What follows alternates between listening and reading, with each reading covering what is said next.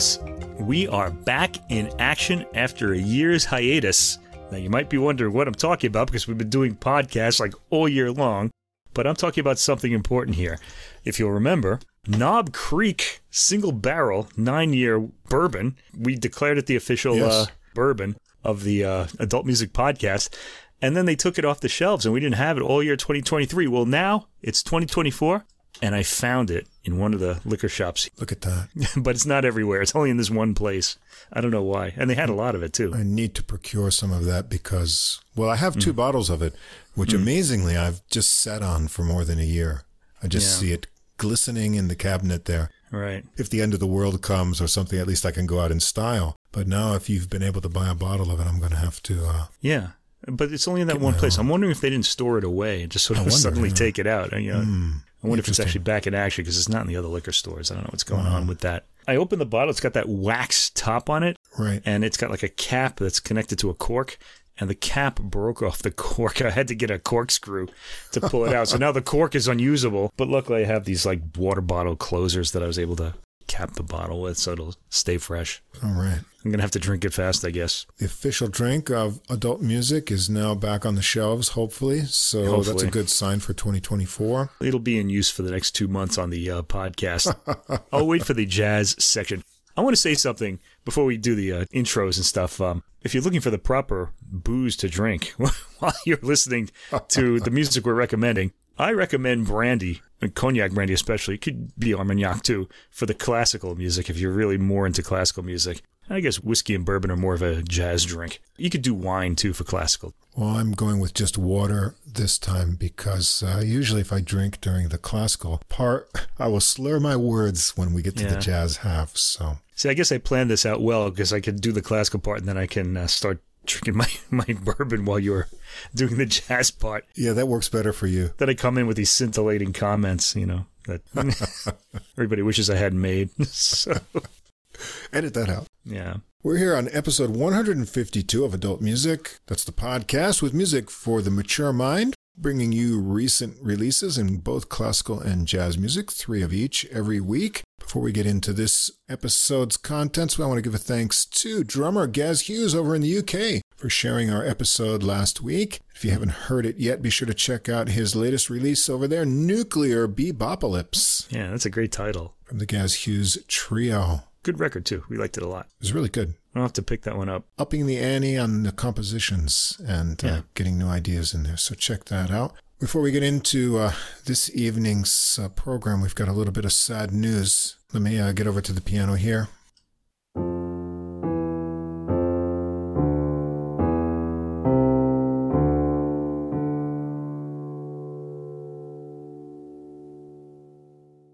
And probably you've seen the news, but if not, Yeah, the uh, conductor, Seiji Ozawa, has died at age 88. He's He was Japanese and uh, he spent most of his career in the United States. yeah, He died on Tuesday, February 6th at his home in Tokyo of heart failure. He was 88 years old, as I said. And I remember him because I went to school at Boston University Right. and he conducted the Boston Symphony Orchestra. He was their um, artistic director or music director, sorry, for 29 years. wow. That's a long time. He was appointed in 1973. And I guess was what's uh, 29 years? That's until 2003. Man, that's a Amazing, yeah. long time. 2002, I guess that would be. Right. So he was there the entire time. I was there. He had already been there for 10 years. So he was a fixture. Every time you would go to the uh, Symphony Hall, you'd pretty much hear him conduct or some guest conductor, you know. Right. He wasn't always there. So just got used to having him around, I guess. Yeah. He's a, another one of these guys that just studied with everyone who was anyone in the 20th century. Uh, Charles Munch, Pierre Monteux, Herbert von Karajan, and then he drew uh, Leonard Bernstein's attention, and Bernstein got him to conduct at the New York Philharmonic, and then he got the position at the BSO. Right. He was at Tanglewood a lot. I mean, but he was just a fixture in the uh, East Coast. He was a real champion of 20th century music, too, and he had a lot of premier performances, I know. Yeah, he was a very busy man. And then he went back to Japan, I think, uh, towards the end and started conducting there. He spent most of his career in America with all the uh, the big names in um, Yeah. conducting. Boy, really something. I grew up with, you know, when I was a teenager, you always hear about his name. I never had many records that he. Uh, A few, yeah. there were a few, and they were kind of avant-garde ones too. I think he did Right. some Messiaen. And, yes, he uh, did. Yes. Yeah, so I, that was some of my first exposure to Messiaen's music was Ozo. He really took on challenges. He he played a Yes. lot of challenging music. So rest in peace to him. He really was a giant of the 20th century, and also the uh, first really internationally known Japanese conductor. Yeah. and still to this day probably the most famous one. All right. Well, tonight we've got a special program of Winter Winds. Yeah. It's going to be flute, lots of clarinet, good old tenor sax, and something a bit more exotic too. Yeah, that's going to be in the jazz though. As always, in the episode description, you'll find links to Spotify and Apple Music for all the music we'll discuss. And at the top of the description, there's a link to the full episode playlist. That's all the music in one place on Deezer, CD quality streaming music from France. You can listen to the podcast on Deezer as well if you want to get everything in one place. Now, if you can't see the full description or the recording list or links don't show up easily on whatever app or platform you listen to us on, you can always come over and check us out on our host site. That's Podbean, P O D B E A N dot com, where everything is easy to follow. If you enjoy the podcast, please follow or subscribe wherever you listen to us. Tell a music loving friend, help us grow our audience. If you take a moment also to give us a ranking or write a short review, that helps us get listed in the music category recommendations, another way we can get more listeners. Also, come over and follow us on our Facebook page to get extra info and more new releases throughout the week. Can see our handsome faces there. Leave a message or a comment. And if you'd like to contact us directly with any comments or questions, our email address is adultmusicpodcast, that's all one word, at gmail.com. We also want to give a shout out to our friends over at The Same Difference, Two Jazz Fans, One Jazz Standard podcast. That's AJ and Johnny. In every episode, they look at one jazz standard, compare several versions of it, play snippets from each version, talk about the history. You'll learn a lot, you'll laugh a lot, and see some uh, interesting versions of what they like and don't like. They don't like strings, we know that. Well, they don't like strings in jazz. They Right. like strings. They've gotten into this with us. Yeah. I'm on board with that. I don't really like string arrangements Not in jazz very much, much, but yeah. yeah, it depends. They're, they're a little more tasteful these days when they come in, but Mm. They're just not in style at the moment. I think, and if when they use them, they're always really light now. But in those old recordings, man, they had the whole Pretty the whole soupy. yeah. orchestra out there schmaltzing it up. Boy, Anyway, there's a link to their podcast in the description. And if you stick around to the end of the episode, you can check out their audio promo and hear a little sample of what they're all about. Tonight, as we've been doing, we're going to play some audio samples of our own. And here's our fair use disclaimer. Music sample clips are for commentary and educational purposes. We recommend that listeners listen to the complete recordings, all of which are available on streaming services in the links provided. We also suggest that if you enjoy the music, you consider purchasing the CDs or high quality downloads to support the artists. Okay, before we get into this, I should mention the official cognac brandy of the Adult Music Podcast is Martell Cordon Bleu, or it would be. It's just that we can't afford it anymore. it was always expensive, and then it doubled in price. Oh, what's Yeah. going on here? I do have a nice bottle here of Martell VSOP, though, which is pretty good. Hmm. So that's okay. It's tasty. Anyway, I like the Martell cognac. All right, anyway, on to the music. Are we ready? Let's jump Anything in. else? Okay. We're going to start with uh, Baroque, which I like to do. I didn't do this last week, so I'm kind of happy to have some Baroque music. It's generally a cheerful way to start the podcast. Uh, Baroque music was very positive, emerging as it did during the Enlightenment when everybody thought all the world's problems were going to be solved. Well, 200 years later, we saw Here that that wasn't going to happen. But um, the music itself is positive, and you know, so that's what's great. So that that positivity does last into our modern age, despite all the depressing things around us. You can kind of lift yourself up with this music. They really believed that the all the world's problems were just going to be solved in like ten years when they were writing this music. Anyway, it's a flute album. We're going to do Arcangelo Corelli and uh, Jean Baptiste Quentin dit Lejeune flute sonatas, and this is by Anna Besson on the Baroque flute. Now, the Baroque flute is not a recorder. We got to think of this. It's a wooden flute, but it's transverse. You're playing it and holding it to the side like a modern flute. Right. You're not blowing into it like straight into your mouth like a recorder. And Myriam Rignol is on the viola da gamba, and Jean Rondeau, a, harpsichordist that we really like on this Yeah. podcast, is accompanying in an accompanying role here in the harpsichord and the organ too, Right. Yeah. which makes this album very interesting. It's on the Alpha label, released January 26th. As I mentioned, Besson is playing a wooden transverse flute on this album, and there's a great quote in the booklet that I think classical listeners should take to heart, and really adult music podcast listeners, especially if you listen to classical music. Here's the quote Oh, how happy the man, and how high must be his self esteem, who is acquainted with the Opus 5 of Corelli. And that's quoted from uh, Jean Laurent Le Cerf de la Viéville's book, A Comparison of Italian and French Music from 1704. I think that's funny because he pretty much wrote this book that I think says the Italians have much better music than we do. What are we doing here? French music did go its own unique way too, though, which was great. It's a nice sentiment, self esteem for listening to this music. Great music increases our self esteem. That sounds great. Our sense of well being, and that's why you should be listening to this music that we're recommending, and really more besides. Let's keep that in mind. Music increases our self esteem and uh, makes us happy when listening to this album, which I hope you'll uh, download and listen to all the way through. It's really great. Yeah. I feel like instrumental music from the Baroque era has that unique quality to lift us up even today. And I kind of mentioned uh, one of the many reasons at the beginning because of the uh, positivity of the era that it was written in. Anyway, tracks one through four, we start with this uh, new composer, to me. He's a new old composer, uh, Jean Baptiste Quentin dit Lejeune. Now, we're going to refer to him as Quentin. He's French. And dit Lejeune, I mean, dit means called, and he was referred to as Lejeune. I guess his father was also called Jean Baptiste Okay. Quentin, but um, he's the younger Jean Baptiste Quentin, if you're a researcher and you're wondering. Anyway, this is his Sonata Sexta du Troisième Livre de Sonate à Violoncelle et Basse Continue. God, these names are so long for these works. All right, so Sonata Sexta from his third book of sonatas. Let's just keep it at that. It's a four movement work. Quentin's entire output is heavily inspired by Italian music, and one quality of Italian music is that it's very virtuosic. Okay, French music was often pretty. It likes to work with the timbre. And that's true to this day, except that they have a different approach now. Italian music always had virtuosity. They especially admired sprezzatura, which is a good word to remember. Sprezzatura means effortlessly tossing off these incredibly difficult passages. So you're playing your violin like Paganini and just looking like, uh, you know, I wish I was eating a sandwich now or something, you know, instead of like looking like you're really working hard. That was the ideal of Italian music, you know. Or I wish I was eating a bowl of pasta. I always wish I was eating a bowl of pasta. But back to the music. So virtuosity. We're going to hear a bit of virtuosity in this. All of these works were written for the uh, violin Right.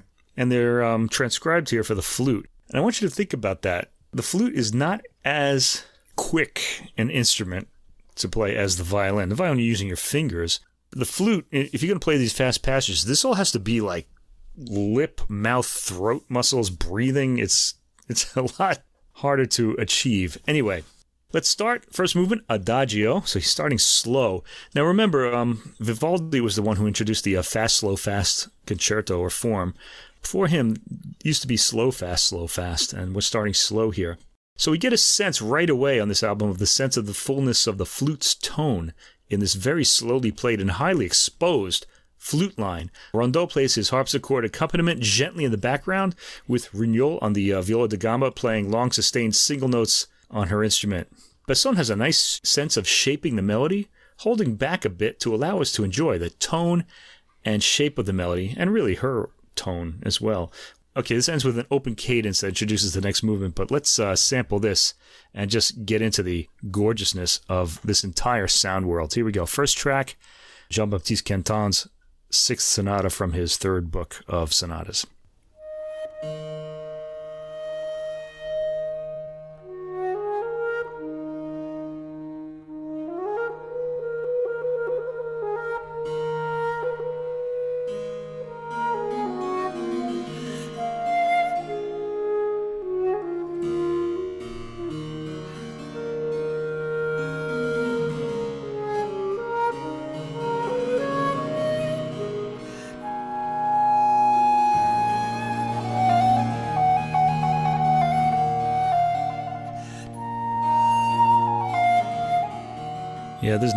There's no cadence in sight there. This is going really um, on and on. I always feel like the flute's a really sensual instrument because it's the breath, you know, and it's there are no words, so you're just hearing that breath. It's, it feels really intimate to me, especially when you get a slow melody like that. Anyway, the next movement is a corrente, which is faster, so it's the fast movement. It has a pleasant, happy feel to it, and sounds also a bit on the slow side, which allows the timbres to register, and I bet it helps the flute's virtuosity to register too, getting it on the slow side. I don't think the flute can really play as fast as the violin would on this. Rondeau is very subtle in the back on the harpsichord, uh, making sure Besson is the star of the show, and she is with her lovely playing. Let's hear a bit of that.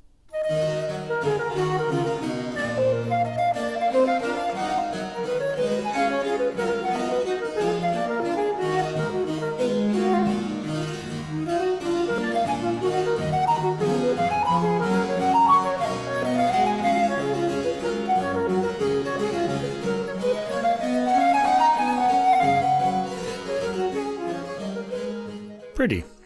The third movement is a largo. It's meditative from the flute, and it's got a different melody, perhaps a more memorable one than the first movements. And we go to the fourth movement, aria. Besson gives a lot of character to this theme with her breathy tone and the quietness of the attack.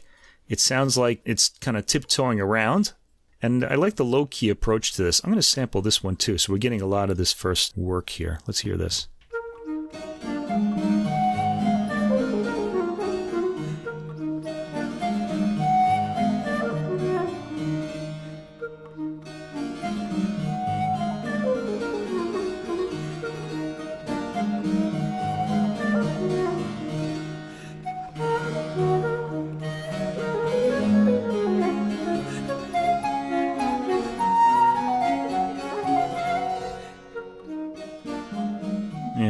Repeat of that opening theme. Pretty straightforward composition. Track 5, Sonata 10 from the second book of sonatas for violin. Now, this is a single movement of uh, a longer piece. These single movements um, from various Quentin sonatas serve to separate them from uh, the Corelli ones, really. Uh, we've taken down from the previous movement with this rather lugubrious one, and we're hearing uh, Rondeau on the organ in the continuo in this case. I wonder if we'll ever get a full organ recording from him. Here he's in the continuo role. I like the flute's deeper end on this track. Next, we have the man of the hour, really, Arcangelo Corelli, a Sonata 4 from his fifth, it says cinquième œuvre, so his fifth work, Ajusté à la flûte traversière. So it means it's been arranged for the flute. It's a violin work. This is one of his opus 5s. It starts with an adagio, which is played up high on the flute. I like the way there's a kind of uh, popped stop to the notes on the wooden flute caused by the breath. The, the recorder does this really well, but um, she's getting this effect here too. It's like the instrument is like an organ whose note is being let go. The movement is slow and features a lot of flourishes of the flute added to the main melody. It's got a light quality and a satisfying cadence at the end. And then we get to the allegro, which starts with the flute playing a repeated note melody. It's light and uplifting, and I want you to feel light and uplifted right now. So let's sample this.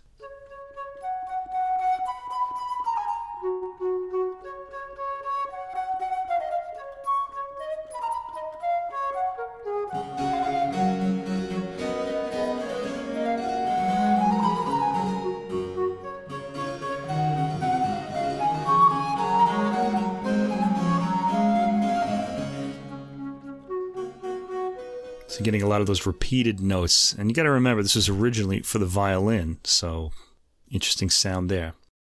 The eighth track, Vivace, has a lovely inflection to it too.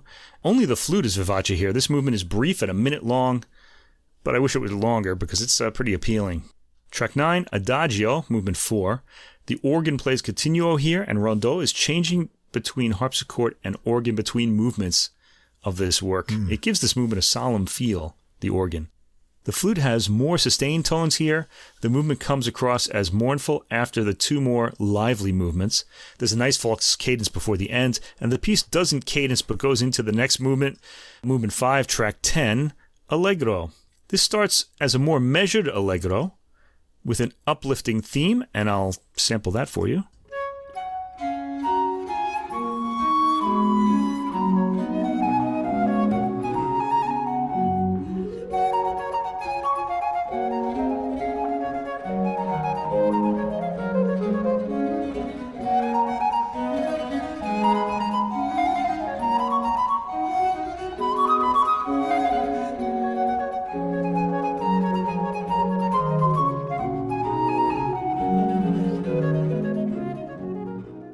Notice the organ continuo now. That is Jean Rondeau on the organ. Nice sound. Track 11 is a Jean Baptiste Quentin piece, his second sonata from his second book of sonatas uh, for the violin. It's an andante acting as an intro for the next Quentin sonata. It's lighter andante and it's got an appealing melody, ends with an open cadence, and the programming brings it in line with the Corelli sonatas. Tracks 12 through 14, Quentin again. Sonata 4 of his uh, sonatas for violin or solo flute, so this is really can be played by either one. The first movement, track 12, is an allegro. The previous movement acts as an intro to this, so nice programming there. It has an appealing, leaping quality to it, not as sunny as Corelli, though. The harpsichord and the viola da gamba both provide continuo. Yeah, I think that Italian sunshine just gets into the Italian composer's body or something. They always write with it. Track 13 is the second uh, slow movement. It's got a heavyish theme and it's pretty brief. And the third movement, track 14, is an aria the flute has a staccato theme here with a continuo very audible in the spaces, and I rather liked this, so let's sample this one.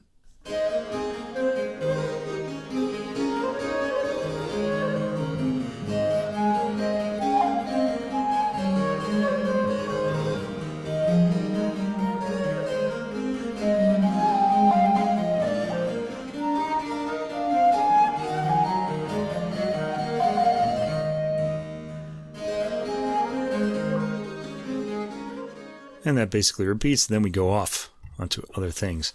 Tracks 15 through 19, Corelli again, Sonata 3 from his um, uh, Opus 5, arranged for the transverse flute. The three Corelli Opus 5 sonatas were originally for the violin, as I mentioned. As flute soloists started emerging, they were transcribed, but keys had to be changed in order to get the music to fit the flute's fingering and range. Hence the ajuste part of the title. So I say arrange, they actually changed the key too. Track 15 is the first movement Adagio, and Corelli seems to like to have the soloist, remember, originally a violinist, in its higher range for the opening adagios, as again here. The cadence comes at a lower range of the instrument. It works exceptionally well for the flute, and let's hear the opening.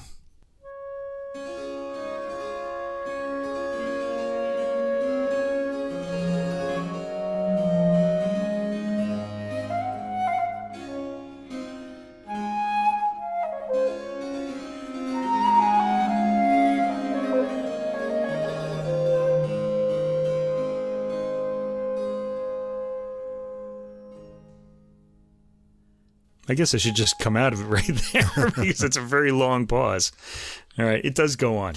Track 16 is an allegro, and this movement really puts the flute through its paces. The solo line is intricate, with Besson overcoming the obstacles with beautiful tone throughout.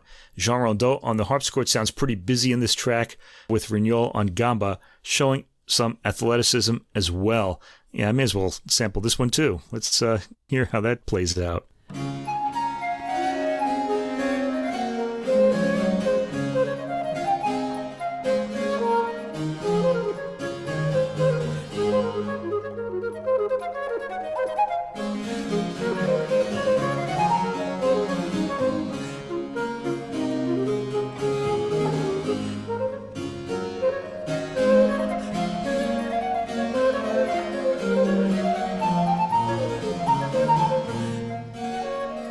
To my ear, this is very impressive because she's got those virtuosic lines, which she's playing a little slower than the violin. But Besson is doing all that figuration while maintaining that really beautiful full round tone. It's really amazing. Beautiful playing. Really a pleasure to listen to. Track 17, third movement, Adagio. The flute starts solo, with the harpsichord initially coming in in canon with the melody, but then repeating that line for the rest of the theme. The gamba has a counter melody that outlines the chords. Track 18 is an allegro, the athletic line in the flute with the continuo mostly outlining the harmony on staccato downbeat chords, and it's a brief movement. And then we go into track 19, the final movement, Allegro. It has an appealing triplet skipping quality to it, which continues throughout and leaves us in a sunny, positive place. Let's get into that sunny, positive place and hear the opening of this movement.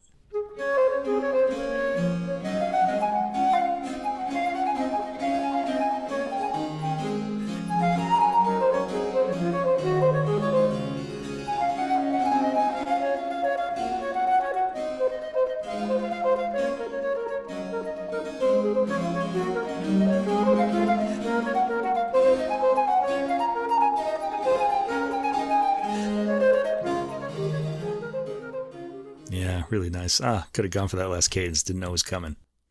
All right, track 20. Jean Baptiste Quentin, Sonata Decima, 10th sonata from his third book of sonatas. This is the Largo movement of that work. It's a heavy, lugubrious theme accompanied by organ in the continuo for extra weight. The viola da gamba plays the theme, and there's no sign of a flute. And the track ends as an intermezzo between two Corelli sonatas.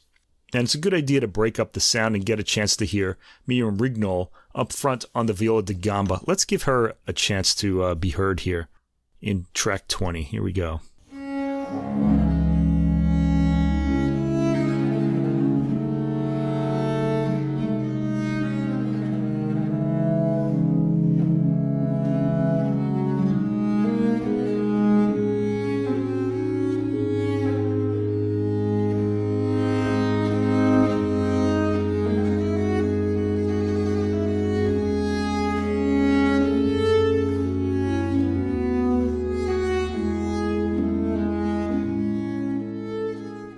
I can and have listened to entire albums of that viola da gamba and uh, mm. organ. It's really a great combination. Tracks 21 through 25 are the final Corelli composition on this. This is Sonata 5 from his uh, Opus 5.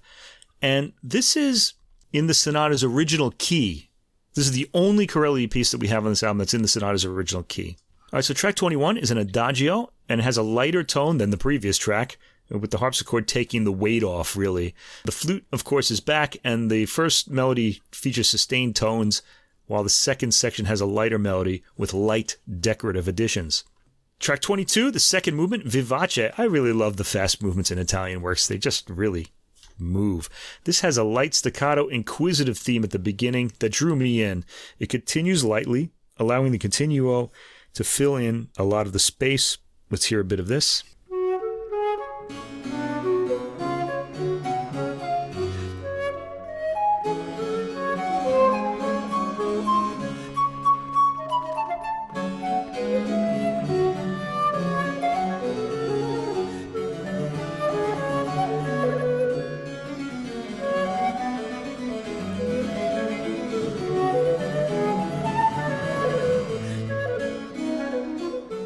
She doesn't really hit those cadences hard, just like a little staccato. Mm. You really, got to be really be listening to them.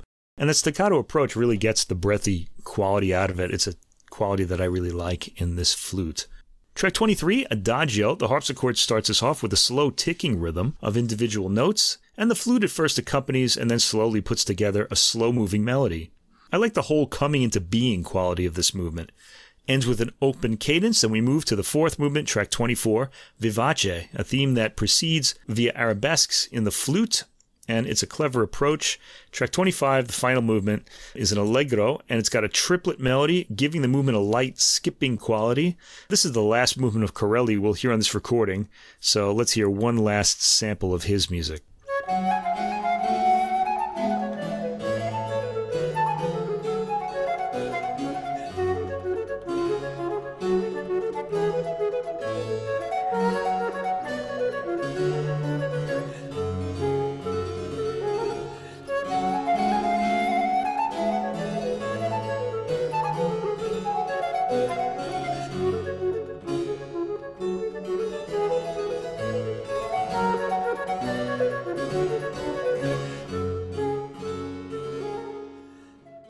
Ah, false cadence there. I thought it was coming up. I was hesitating. Didn't remember. Okay, track 26 through 29 is the final uh, piece on the album. It's Quentin, his fourth sonata from his third book of sonatas. Movement 1, Un poco andante, starts with an organ chord, and this comes across as lighter than the other organ continuo movements, and the flute plays a plaintive melody. Plaintive meaning kind of emotional. Let's hear this.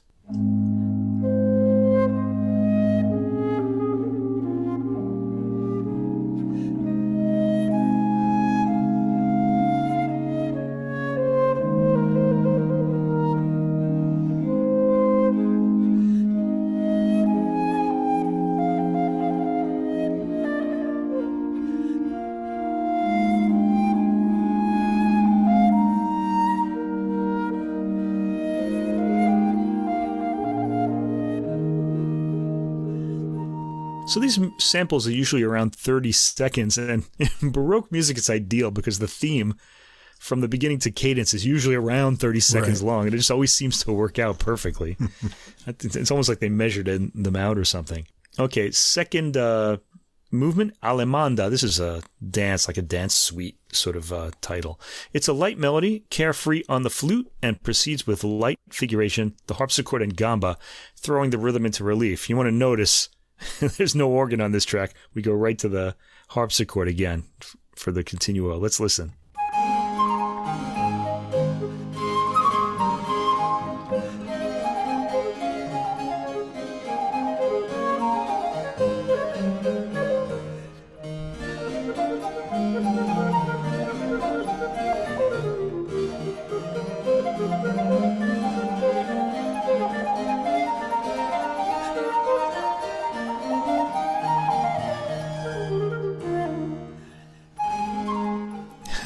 Again, 30 seconds, perfect.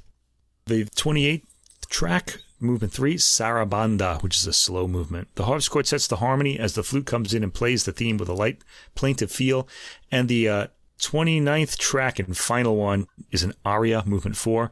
The flute takes a light, breathy tone on this final movement, with the harpsichord playing along with the flute's rhythm and filling out the harmony. It's relatively brief and ends the album on a lightly cheerful note.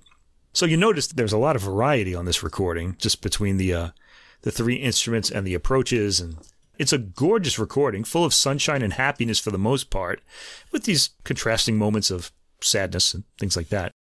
Uh, pleasing throughout, with well thought out approaches to the many works programmed. All of the works manage to take on a sense of individuality, not a, always the case in an era where composition styles were less individual. Here it's all in the themes and how they're shaped by the musicians, and I thought Anna Besson's approach was creative. She has a lot of ideas, and we hear that in each contrasting movement. Tone varies slightly between heavy in the adagio movements and light in the quicker ones, and having Jean Rondeau switch between mostly harpsichord and organ at times was a nice touch, and one that kept the ear interested in the totality of what was being played. Myriam Rignol on viola da gamba ranged between active and passive continuo and provided counter melodies at times, her light vibratoless tone lifting the heart or weighing it down at times too when necessary. This album is a real winner. I heard this in the morning one day and I just I was just happy for the rest of the day. It just really put me in a good place. For me, particularly the Corelli works, but uh, it was all good. It's all worthwhile. And it'll put you in a good place for the rest of the day too, I would say. But also listen in the evening as well. It'll probably give you good dreams.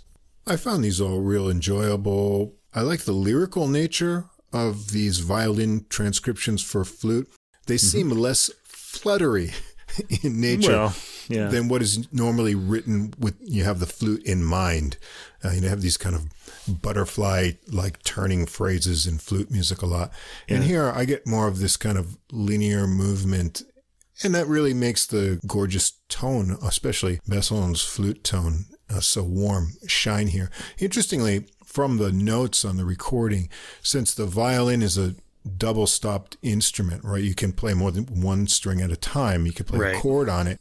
Now that's not going to be possible on the flute. So it says that what they did Unless you're Roland Kirk, I guess. yeah, you got a couple of flutes or instruments in your mouth. But here, they would have to either choose between taking one note, usually the upper note, or they would reproduce the double stopping in linear order, having the note values so as not to maintain the tempo. So sometimes, you know, they would have to make decisions or change that. I found that kind of interesting to think about. Overall, mostly though, what I enjoyed is the tonal blends on the recording. This uh, viola da gamba and the warm flute blend sometimes, or the harpsichord and the organ. You're getting that continuo change up, and then just the one piece with the viola da gamba was really nice as well. So it's kind of a warm tonal feast, and yeah, really nice music. I just want to say to the Alpha Records label, don't bother sending me a free copy of this. I've already ordered it. We've never gotten a free classical album, but we've gotten quite a few jazz ones. We ones. get a lot of jazz ones. Yeah. yeah, come on, classical labels. Step up your game over here. Anyway. but don't worry about that. I was being facetious when I said that. Okay, so. But I did order it. I didn't did order it yet, so Oh, well, you can send one if you Yeah, want, and I'll me. hand it off to Russ, okay? I couldn't wait. Anyway, the next album is another flute one, but this is kind of a little unusual, actually. It's the Spohr Collection, Volume 3. I want you to think about that title. Something from a uh, biology lab. Yeah, I, they did that on purpose. You just know it. The Spohr Collection. Yeah, I'm collecting spores. No, the guy's name is Spohr. Well, I'll get to that in a minute. This is the Spohr Collection Volume 3. Okay, so there are two other ones that came out in years past. And this is by Florilegium, a group I've been following, I think, since the 1990s or at least the 2000s. I'm pretty sure Hmm. That I remember from the 1990s. One of my favorite uh, violinists, Rachel Podger, used to be a member of this group. Okay. Now she's off on her own, and she still plays with them occasionally, just as a soloist now. And now it's um, we have um, Ashley Solomon as the uh, soloist on this, and he's often the soloist on their albums. And this is on the uh, Channel Classics album. It always has been for them. They've been on this label forever, really. And released uh, January 19th. The booklet that comes with this CD, you can we can now download them, so we can see a lot of these. The funny thing is, is you can get most of the booklets from uh, online sites now, except for the ones released by major you know, record labels Right. like Sony or Decca. They don't put them up for some reason. I don't know why. The minor labels in classical music, well, I don't say minor, but the smaller labels in classical music really know how to do it. Anyway, the booklet is a real instrument nerd's piece of documentation, not only listing all of the flutes used, which after all is what this album is going to be about. I'll explain that in a minute, but the make of all the other instruments are listed as well. After the notes, we get more detailed descriptions of the flutes, but there are no photos of the flutes except for the one on the cover. And uh, there are two more, like inside the book. What are they doing? You got to give us a photo of the flutes here. Right. I just want to do a comparison. Um, there was an album last year by Alexander Melnikov that we didn't cover, unfortunately, called um, Fantasy. It was seven composers, seven keyboards. Melnikov used seven different keyboard instruments, one for each different composer, starting with Bach and going up to Alfred Schnittke in the 20th century, the Steinway. And we had photos of all of those keyboard instruments in the book, and it was fascinating. It's a fascinating listen. This album is fascinating too, but I really would have liked to have seen pictures of these flutes. There are two black and white photos in the booklet of Solomon with Florilegium members, each time with a different flute in hand. But again, we don't know which ones they are. I'll hazard a guess that the light looking one at the end of the booklet is one of the ivory ones, and maybe we're seeing the Grenser ebony and ivory flute in the photo just before the track listing in the booklet if you download it. Anyway, what matters is the sound, so let's hear this recording. I'll sample something from each work so that we can get a sense of each flute in our ears. No, I didn't read anything about uh, Henry Spohr. He's, he's a uh, flute collector, and he apparently has a collection of hundreds of period flutes. I should have kind of documented this. That's what this collection is all about. These are his flutes that Ashley Solomon is playing. Okay, so the first work is Mozart Flute Quartet in D major, K285. I also want to mention this album, it's not Baroque and it's not really classical either, so it's mostly, I guess, what we'd call galant style music, which was sort of the period in between the Baroque and the classical era, which it wasn't terribly deep. It was surface level melodic and appealing. And the Mozart works, he's really the classical era, but this really is a lighter work by him. This was commissioned by a wealthy Dutch merchant and amateur flautist, uh, Ferdinand de Jean. And the flute part overshadows the strings throughout, so it's a good showcase for the flute Ashley Solomon is playing. It is an flute by A. Grenser. It's ebony and ivory, made in Dresden in 1770. First movement, Allegro. The flute has that pop to the stopped tone that we get from a recorder, and I really like that sound. And the sound is light and on the thinner side. I don't want to say it's a thin sound, it's full bodied, but it's the sound of the flute. It's very pleasant and gentle on the ear, so let's hear a bit of that.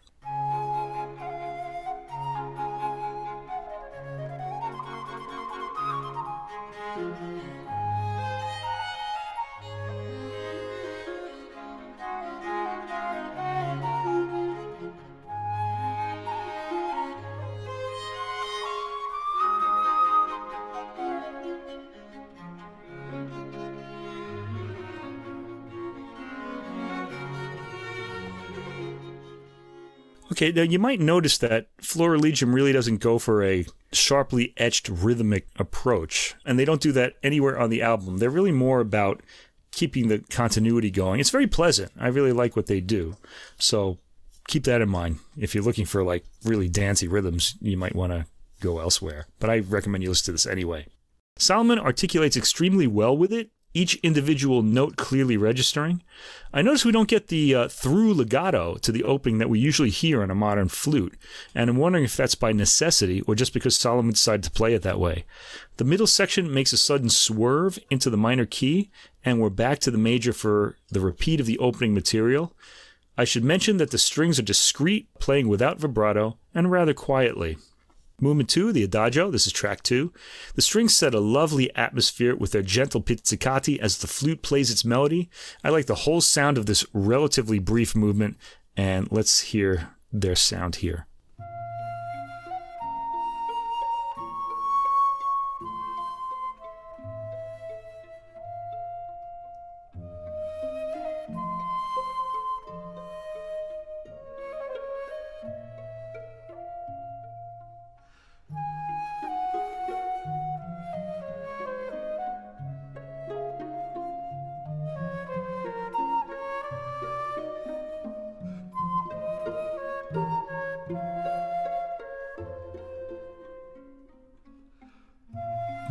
Get that cadence at the end there. How do you like that?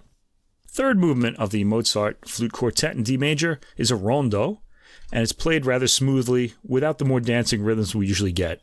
The rhythm burbles along pleasantly, like rushing water in the strings, and the melody becomes song-like in this interpretation. It's catchy, like all of Mozart's rondos, and I'll make you sample this one for yourself. Track four, John Frederick Lampe, Pretty Warblers from the opera, I guess it is, Dione. This flute is by C. Gedney. It's boxwood and ivory from Venice in 1730. Now we hear the uh, soprano soloist Rowan Pierce in this track. Lampe, the composer, was born in Saxony, which is in Germany, where Leipzig is, and he came to England in 1724. He played the bassoon in the opera houses, and this movement is a graceful Siciliana from his uh, work uh, Dione. This flute has a deeper sound than the first. We hear it right away, playing a melody in its middle range. Pierce herself has a light voice with a bit of depth to the tone, matching the flute in a way. Let's uh, hear just the opening of this.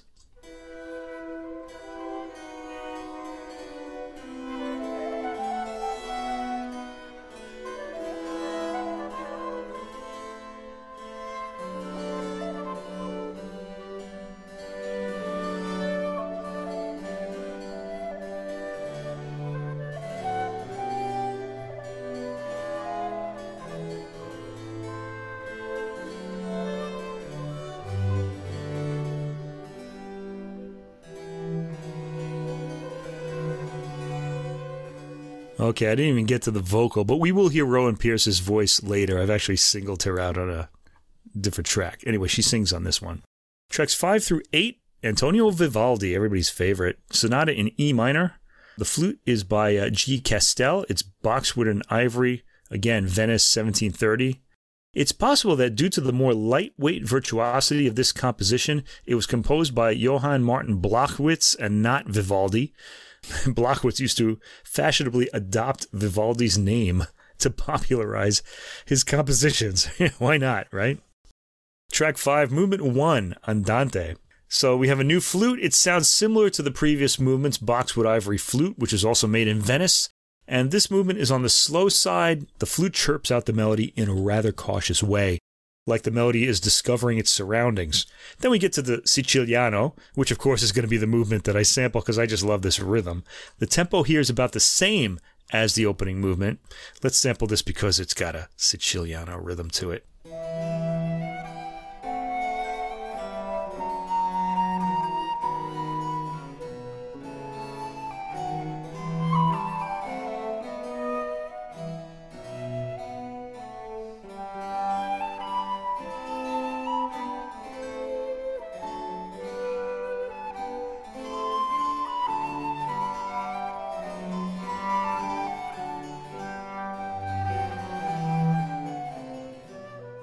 Those um, repeated notes, you know, towards yeah. the, when the cadence is extended.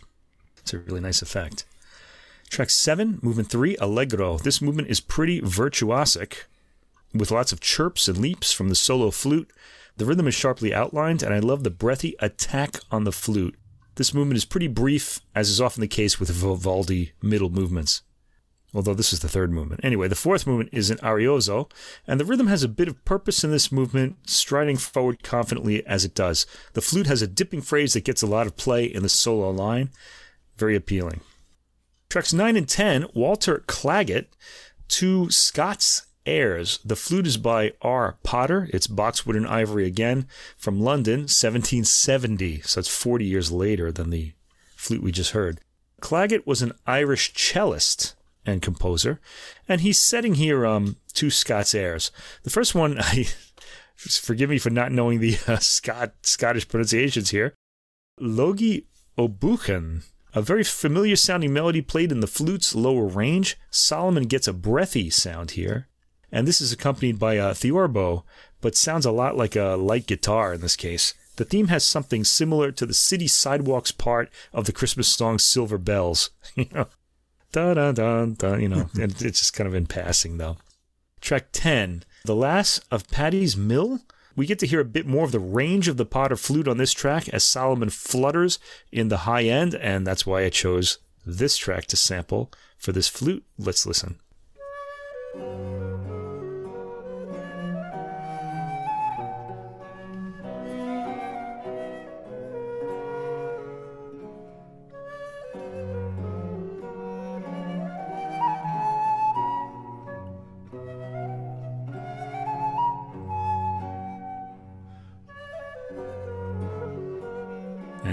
Theme is, of course, going to repeat because it is, after all, a folk song.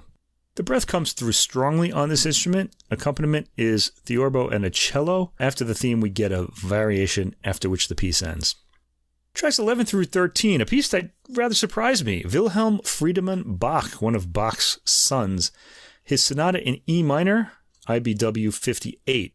The flute is by J.A. Krohn. It's ivory and uh, Leipzig 1780, so another later instrument. This is a work that's highly virtuosic and far ahead of its time. Both the rhythmic and harmonic content foreshadow the style to come in the classical era, which Haydn and Mozart would be the peak of. So this is really the most complex, if you can call it that. It's really not very complex work on this album. Really, this album's centerpiece, I would say.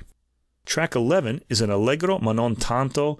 It has a brighter, lighter sound on the flute as it starts forte. Accompaniment here is harpsichord only. There are some nice flutters in the flute line, but this one has gotten away from the popped endings of the instruments closer to the recorder, as we heard in the first track of the album. Uh, the movement itself is on the heavy side. It sounds like there's a lot on Wilhelm Friedemann's mind in this movement. At 2 minutes and 15 seconds, the new section starts with the flute in its high end, and there's some light virtuosic figuration as the section goes on. Track 12, movement 2 is the slow movement. It's a Siciliano. You guessed it. We're going to sample this one. Let's hear it.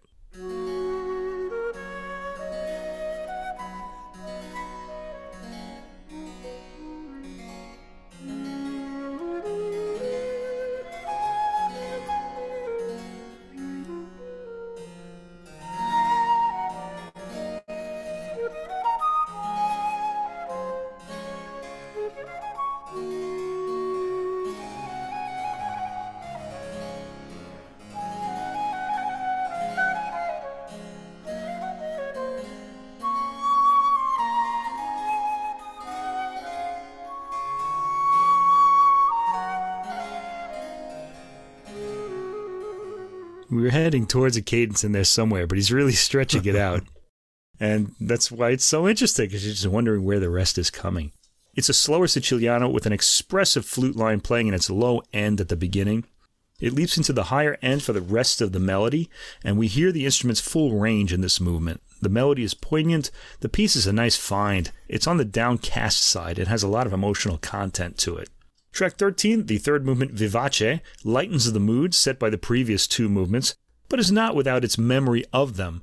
Its light, hesitating melody has doubts to it. Solomon's playing is understated, possibly due to the instruments. He lets the music speak for itself for the most part and provides virtuosity when necessary. There's an impressive flute line right in the last minute as the piece is winding up. Yes, Ashley Solomon is one of these musicians that serves the music, and I really love that about him. And he's got a great sound, too. Track 14, Thomas Chilcott, Orpheus with his lute. This one also is uh, a vocal piece. Rowan Pierce is singing on this one again. She's the soprano soloist. And the flute is by T. Cahusac. It's Ivory from London, 1760. Chilcott was born in Bath, in England, and seems to have stayed there for his entire life. The text for this song is from Shakespeare's uh, play Henry VIII. So let me just sample the opening of this. I'm going to do two samples because I want to make sure I get the voice in this time. Let's hear the opening with the flute.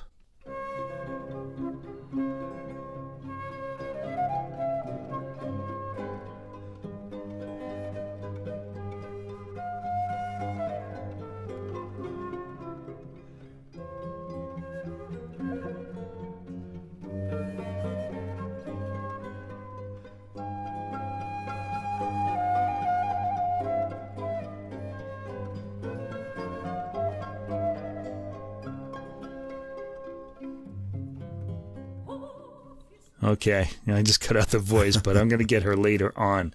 It has pizzicato strings, as you heard, a light theorbo accompany the flute theme. After the intro, we hear Rowan Pierce again. Uh, she has a pleasant voice and an excellent tremolo, or shake, as Handel would have called it. It comes into play often in this piece. It's a nice composition, with the flute commenting on the vocal line. I like the way the accompaniment acquires a stronger bubbling feeling as the piece goes on. This is the last time, it's only the second time, but the last time we'll hear Rowan Pierce sing on this album. So I want to give her voice some time in the sampling spotlight. So I'm going to just go right ahead to where she's singing.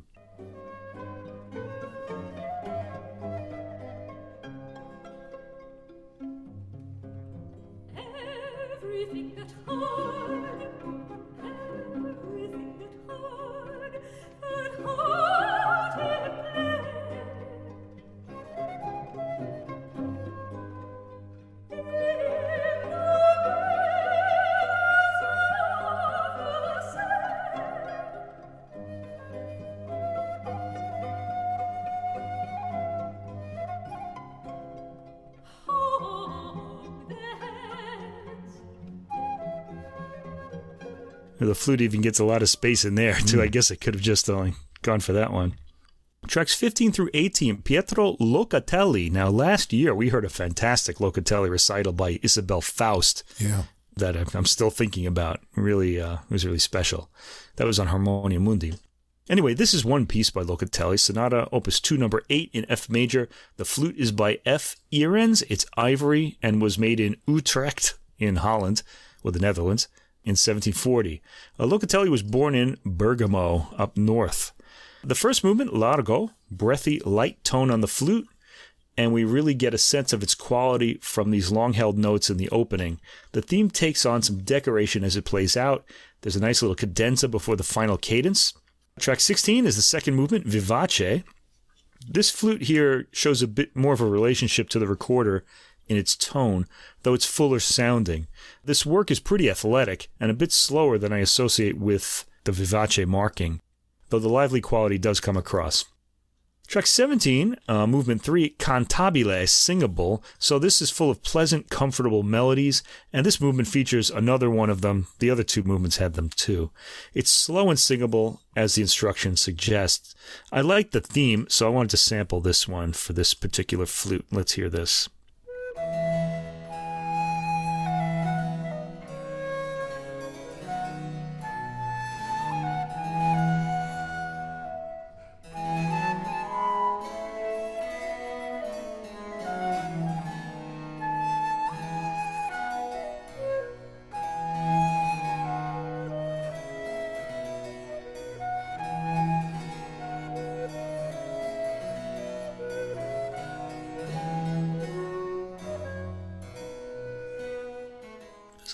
Of a teardrop in there too, even though it's kind of a pretty melody.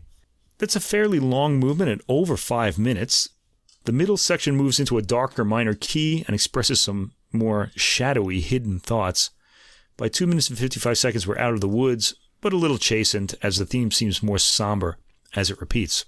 Track 18, Allegro. This brief movement restores us to the bright spirits with its lively theme.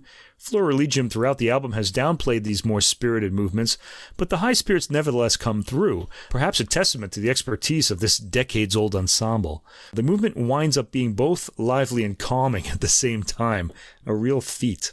Tracks 19 through 20 feature more Scots airs, this time by Francesco Barsanti.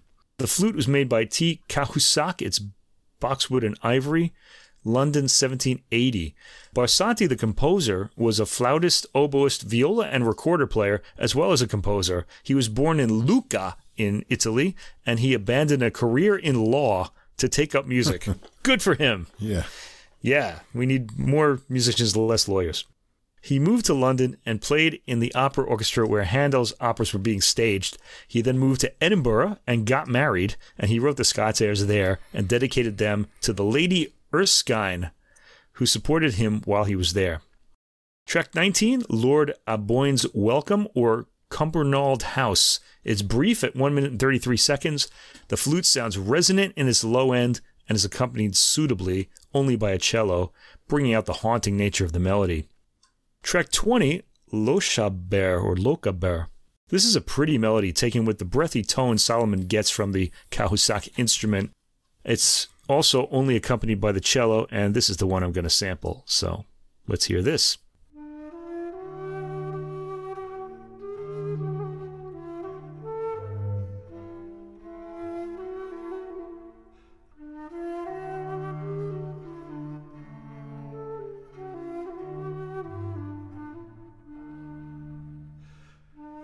These themes are really short. folk themes don't go all the way to 30 seconds. The final work on the album, Johann Christoph Pepusch, Sonata number 16 in B minor, and I think this is the first time this has ever been recorded. The flute is by J. Schuchart. It's Ivory from London, 1740. Track 21 is an adagio. It's brief at a minute and 46 seconds, with the flute sounding brightly with a slightly thinner sound than the instrument on the previous track. The movement is taken slowly, with the melody drawing full attention. Track 22 is the second movement, Allegro, rapid figuration to open the track. It comes across as impressive, and the tone really fits this speed. The flute sounds more agile than others we've heard on this recording. This is a brief movement under two minutes, and it's over too soon, but let's sample the flute on this track. This is track 22.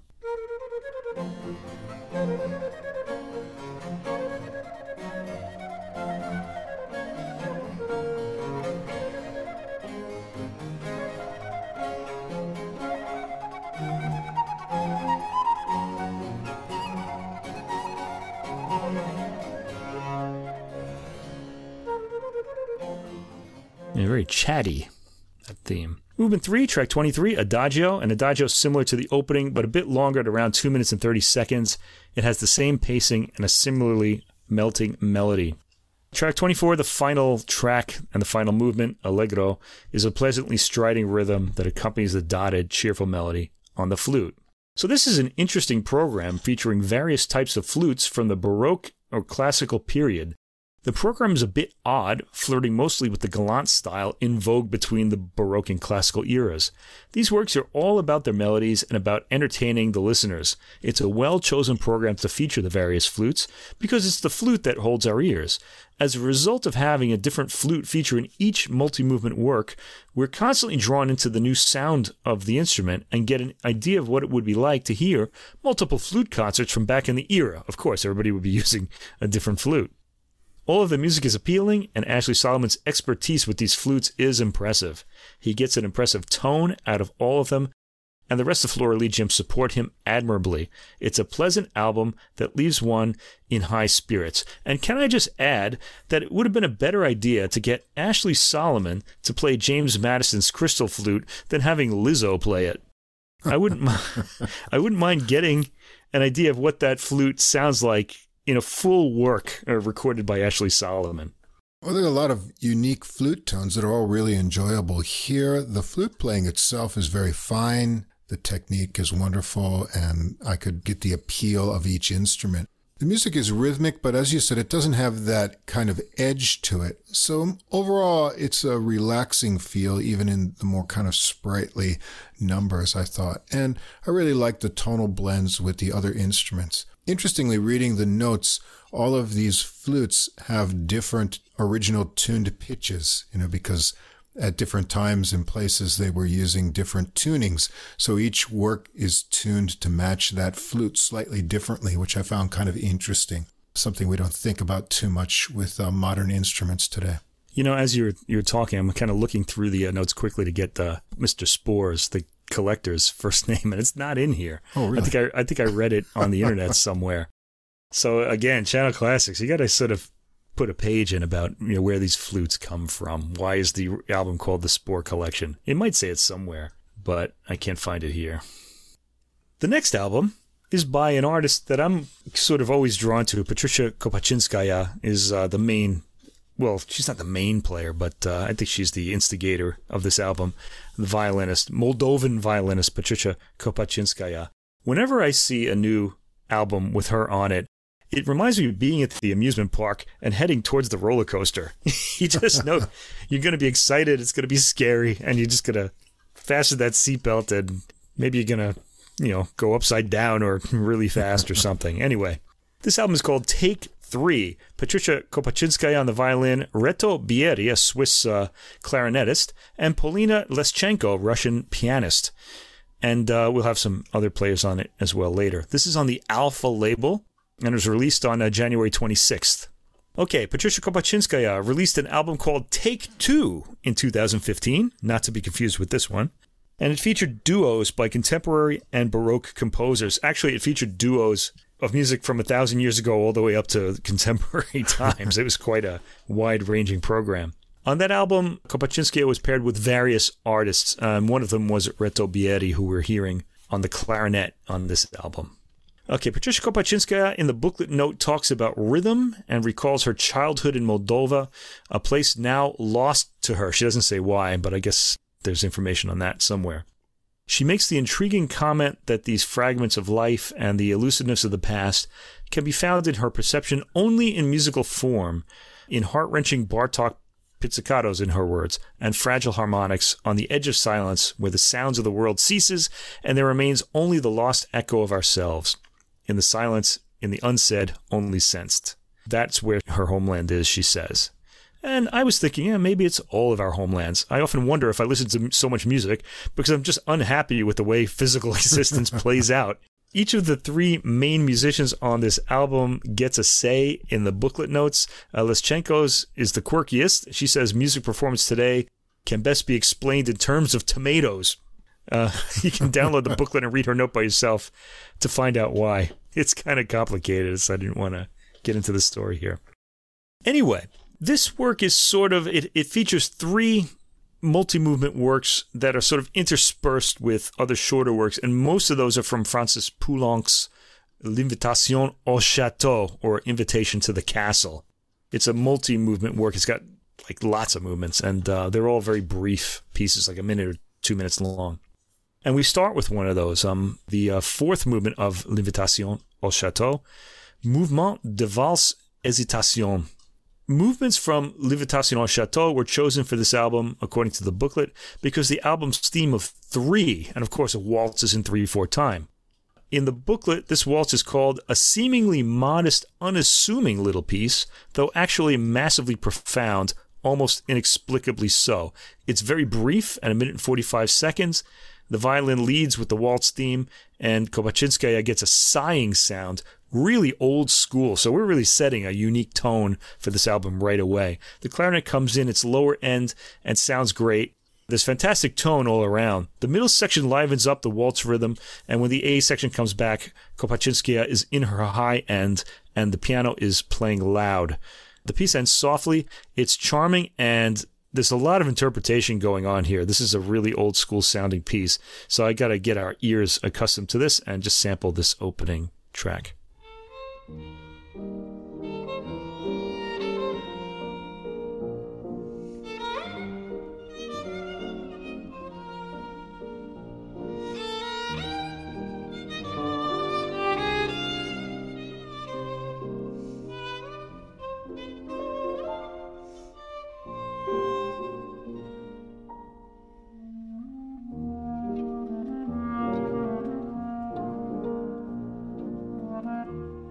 Okay, we're getting actually towards the middle of the piece already. um, yeah, those portamentos, which are kind of coming back in style in violin playing. The portamento is like kind of like the little swoop that you make to attach the notes of the theme on the violin. That was really the norm of playing back when this piece was written, and Kopatchinskaja really is picking up on that. I guess once she wants to put the era across too. Okay, tracks two through five. you ready for the roller coaster ride? Paul Schoenfield. He's American. Trio for clarinet, violin, and piano. Schoenfield writes of this work that it realizes a long standing desire to create entertaining music that could be played at Hasidic gatherings as well as in the concert hall. Each movement is based partly on an East European Hasidic melody. Well, I had to tell you, this is a pretty wild sounding work. There's a lot of uh, klezmer music used in it. The first movement, track two, is Freilach, which is a popular dance from the world of klezmer. And yeah, fasten your seatbelts for this. Um, it's highly energetic with some heavily spiced chords at the beginning. Let's just hear them. Prepare yourself mentally for this. Here we go.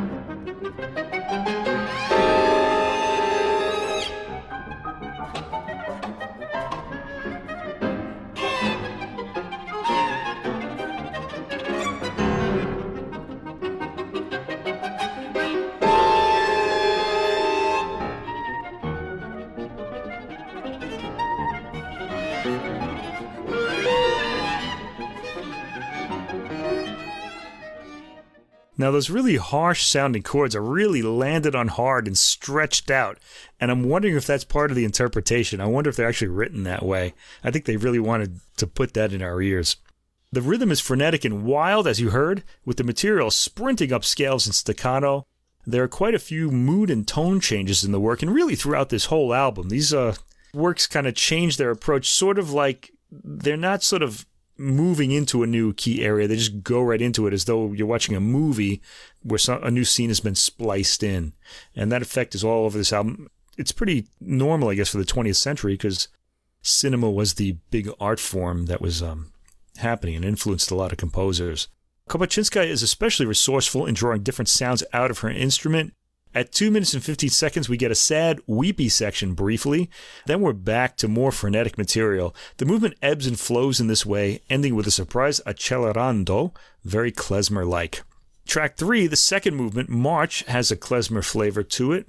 It starts slowly like a funeral march, but then other piano effects come in, breaking up the mood and lending an air of unpredictability. Once the violin and clarinet are in, the klezmer elements in the phrasing and rhythm are obvious. Uh, this sounds like a dark, highly ironic movement, klezmer usually being joyous music. So think about the way Mahler would use a lot of these themes to uh, communicate, like the opposite emotion of what you're hearing, really. I like the way the music quietly creeps forward with the same slow klezmer feel at 2 minutes and 30 seconds. The clarinet gets an intriguing staccato line over pizzicato violin at 3 minutes and 30 seconds. But this quickly changes too in this quicksilver movement. Overall, it comes across as disturbing, but beneath the heaviness is a sense of fun at all the quick changes of approach. It's got a cute ending on unison violin and clarinet too. The third movement, track 4, Nigun, it's a slow vocal movement of introspection or prayer. Now, vocal meaning song like, we're not going to hear any voice here. Clarinet starts with low, reedy, full tone on his quiet, lamenting line, Violin comes in with a quiet, plaintive line. Plaintive is sad and emotional. I actually said emotional before. There's a build up as the violin repeats the same chord at a minute and 25 seconds and the piano comes in. The clarinet starts playing a new theme in the higher end. Beats become really heavy by the second minute, the piano really accenting the bass as it did in the first two movements, and it ends quietly. Track 5, movement 4, the last movement, Kozatska. This was originally a Ukrainian dance of the Cossacks, but over the years it became part of the Jewish Hasidic tradition as well. Piano sets up an aggressive rhythm at mezzo forte that quickly crescendos as the virtuosic wild violin and clarinet lines come in. It's very impressive playing, and there's a lighter step to this movement than to the first three. The quick virtuosity and complex rhythmic detail all register well, a credit to all players in the ensemble. At one point, the music quietens and there are weeping figures in the violin and clarinet. You want to hear at 2 minutes and 30 seconds and after for that. and then the violin plays a rapid repeating note, and then the music heats up again. The movement and work ends with an exciting sprint to the last inconclusive chord. Track 6, Poulenc again, L'Invitation au Château. This is the eighth movement of that work, Tempo di Boston. The Boston is a slow, Americanized version of the waltz. Violin plays with a light tone in this, so lightly bowed it risks not sounding, but by now we know we're in expert hands here with uh, Kopatchinskaja. The rhythm has a bit of a creep to it, which I rather like. The clarinet comes in in its lower end and really comments on the main theme or provides counterpoint to it. There are several changes of rhythmic character, though the tempo and rhythm itself remains the same throughout. The violin ends the work on barely sounded tones, and it's barely audible. Track 7, Poulenc again, this is a bagatelle in D minor for violin and piano. This has a pounding bass in the piano and a pretty wild violin as well. Once the theme starts, it gets a bit more playful, with playing by Kopatchinskaja that's alive to all the humor and nuance of tone in the piece. You wouldn't really think this is a Poulenc work. It has quick, unexpected changes in it. Let's hear a sample of this. Prepare to be surprised.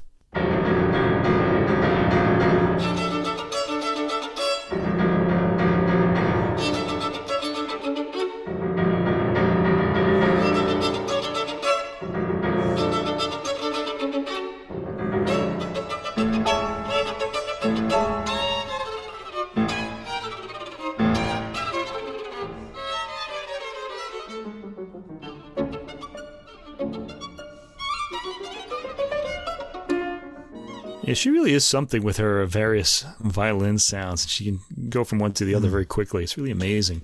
Track 8, Francis Poulenc, L'Invitation au Château, movement 16.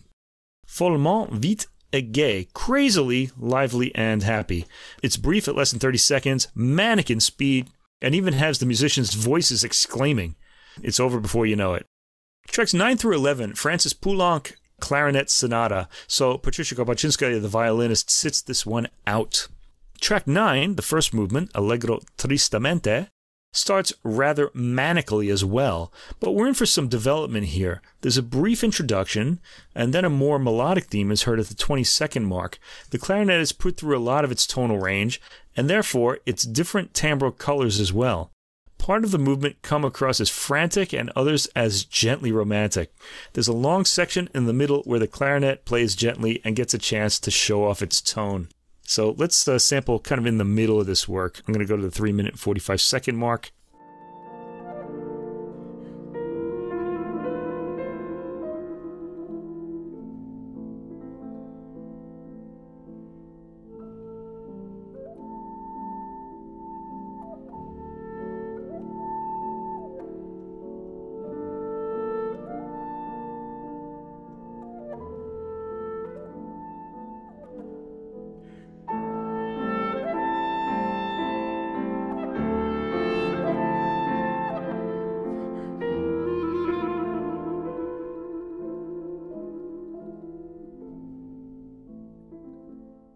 Yes, I want to point out uh, this album is uh, lyrical as well as um, rhythmic, barbaric, and crazy. So you get a little bit of everything, really. I was kind of giving the wilder impression. I think it's mostly wild, though. I think that's why I chose so many wild samples. The middle movement is a romanza, which has a long solo clarinet sound to start this out. This is track 10, by the way. The piano comes in subtly, laying down the harmony. This piece has a touching and very 20th century French popular song melody. It almost sounds like something you'd hear on an accordion. At a minute and 30 seconds, the piano plays the clarinet's theme solo with the clarinet trading lines. It's a memorable movement, gently played, really gorgeous sound at the end in the last 45 seconds. The third movement, track 11, Allegro con fuoco, this doesn't come across as aggressive as much as hyperactive and caffeinated. It's a rather jumpy movement and has a silent film chase quality to it, which is kind of suitable, I guess, for the age it comes from. Let's uh, sample the beginning.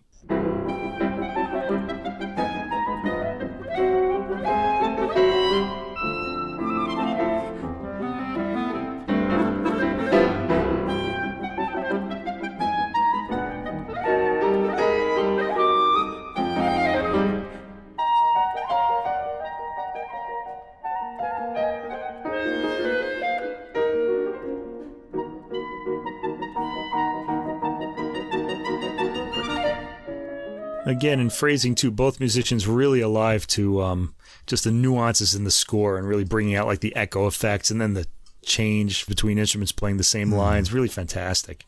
There are quick changes to a slower, prettier theme that disappear as quickly as they appear. This movement comes across like a rondo, as that frantic opening theme keeps reappearing when you don't expect it. It's not harmonically led to as much as spliced in again, like a movie. Track 12, Poulenc, L'Invitation au Château. This is movement 13, Tempo di Tarantella. Kopatchinskaja is back here, and this is pretty fast and is also over before you know it. It's just like a taste of a tarantella. Track 13, Bela Bartok, Burlesque for violin and piano, so the clarinet sits this one out. It's brief though. The violin has a squeaky, sawing quality at the beginning, with lines ending in upward glissandos in the violin. Kopatchinskaja knows how to get comic expression out of these oddities. She's really fantastic, alive to the expression in these scores that aren't necessarily written there. She'd be a great person to work with if you were kind of putting a musical performance together. She seems to have loads of ideas, and a lot of them are really quirky. Bartok's works are often folk based, and this one has the rough hewn quality of an East European folk dance, I guess. There's an impressively expressive pizzicato section towards the end, interesting scraping of the bow across the strings at the very end. Track 14, we're back to Poulenc, L'Invitation au Château. Track 12, Très vite, très canaille. Another hyperactive and very brief piece. By the way, the way the word canaille in um, French means a, a scoundrel or kind of like a bad person. I guess the instruction would mean like underhanded, like you're playing in an underhanded way. It's a high speed work. Tracks 15 through 17, Bela Bartok contrasts for violin, clarinet, and piano. This piece was completed on a uh, September 24th, 1938. That's my birthday, but I wasn't born then, so it was before my birthday. It was a time, the booklet tells us, when Hitler was threatening to occupy the Sudetenland, coming close to igniting a European conflagration. The work had been commissioned by Benny Goodman, famous jazz clarinetist, and as a result, Bartok exposed himself to jazz when composing this work, though it could hardly be considered jazzy or jazz inspired. It sounds very Hungarian folk music inspired. but he did play this with Benny Goodman. I forget who the uh, violinist was. This is a work that doesn't get recorded enough. It's one of Bartok's great works, but I guess it's because of the uh, getting a clarinetist in with a violinist and piano doesn't come up that often for albums and things like that. Anyway, track 15, the first of the three movements, is a Verbunkos, which is a Hungarian dance in two sections. Bartok really relied on these a lot. It starts as a sort of light march with the clarinet playing the theme and the violin pizzicato accompaniment. I really love this work in general, so I'm going to just sample this right here.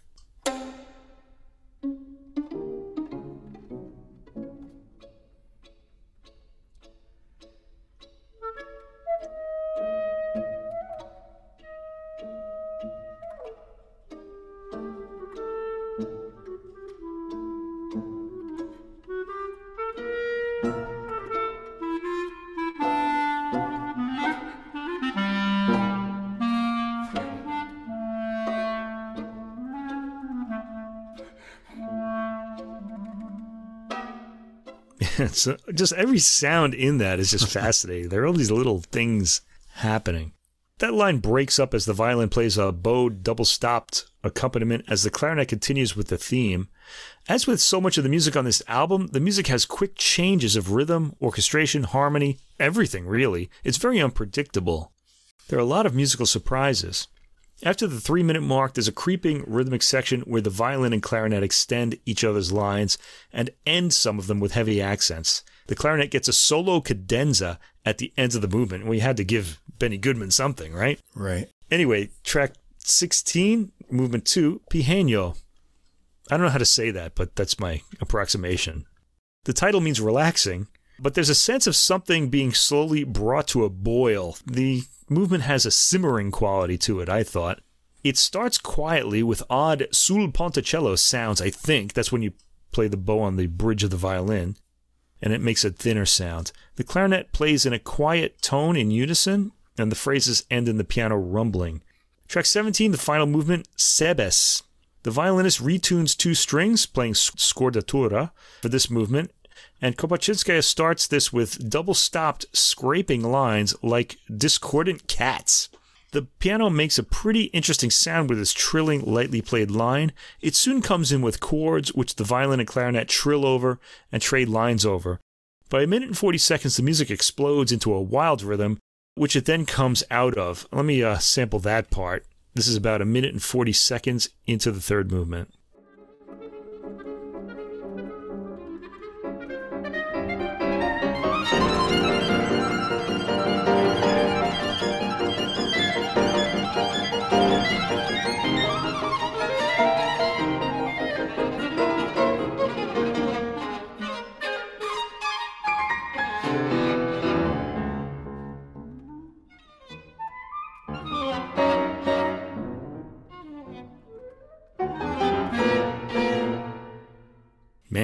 That's not that's not the end of the movement. It keeps going. At 2 minutes and 30 seconds, the clarinet gets a folk inflected melody in an East European mode, pentatonic sounding, I'd say. Pounding, repeating piano chords give way to a new section, slow and rather airy. It gets adventurous and naughty at the end and has an exciting ending. A piece that really needs to be heard more often. Track 18, Francis Poulenc, L'Invitation au Chateau, Tango. This is movement 11 of that work. This is track 18. Straightforward tango rhythm and melody, played first by the clarinet, then violin. Kopatchinskaja always characterizes with her tone, and that's what makes her interesting to me. Listen to the difference in approach between the clarinet and violin in this. Let me just sample the opening.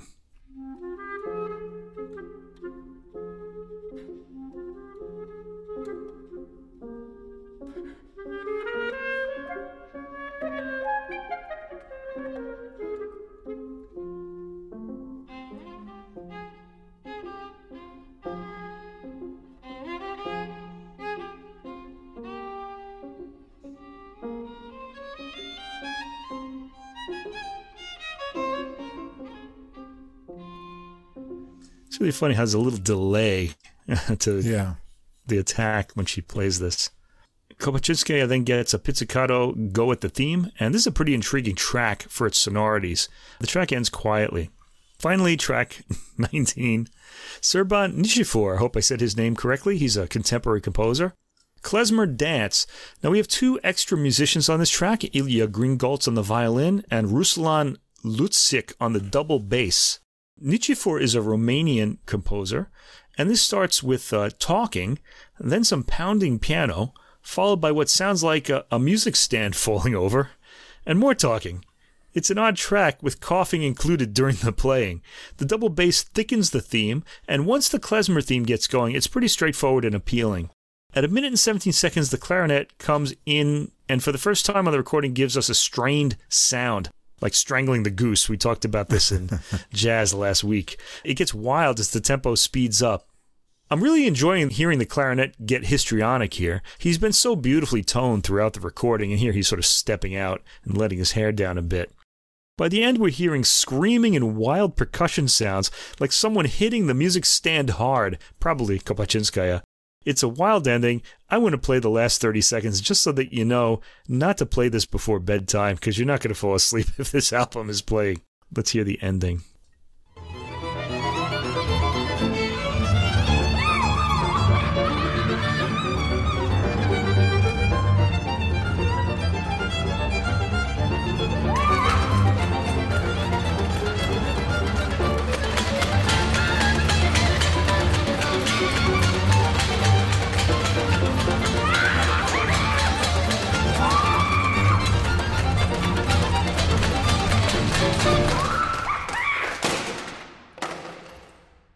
That, my friends, is a classical music recording. we really need adventurous and highly talented musicians like Patricia Kopatchinskaja to bring us music that's rarely played like most of the works on this album. I think she's a treasure. I much preferred the Poulenc Sonata and Bartok contrast to the Schoenfield work with its klezmer-inspired wildness, but it's an exciting piece nonetheless. It's something we've come to expect from a Kopatchinskaja program.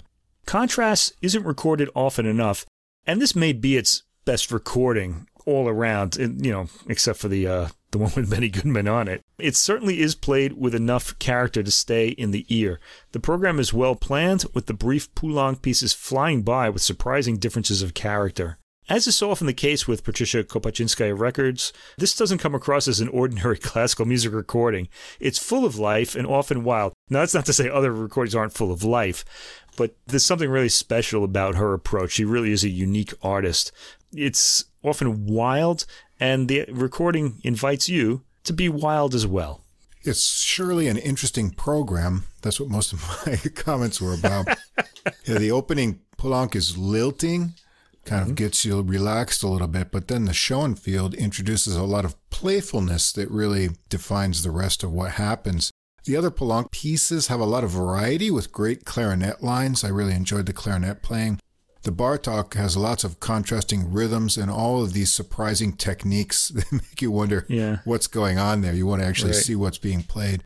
And then when you get to the end, I really like how they wrap it up. You have that very tame tango of Poulenc. Right. And, you know, it's played well with a little hesitation. And then they save that crazy klezmer of the Nichifort to knock you out at the ending. I really appreciated the enthusiasm here, and uh, the technique is really impressive, but it's all going on in a kind of uh, sense of having fun and exploring different changes and really exciting things that go along. Yeah, so I thought it was a really fun recording. The wildness quality that they get is like children out of control kind of wildness, you know?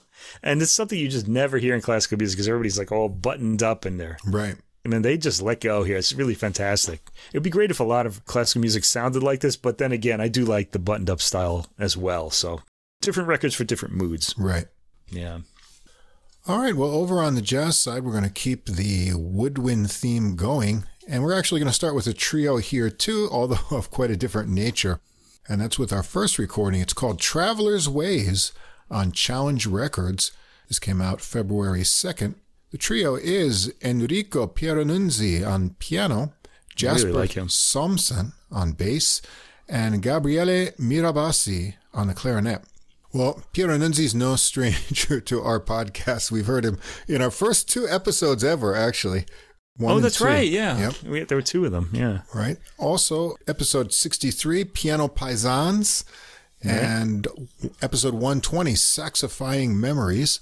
He was uh, born in Rome, 1949. He's one of the biggest names on the European and really international jazz scene. He's recorded more than 70 recordings under his own name, ranging from solo piano to trio, duos, and quintets.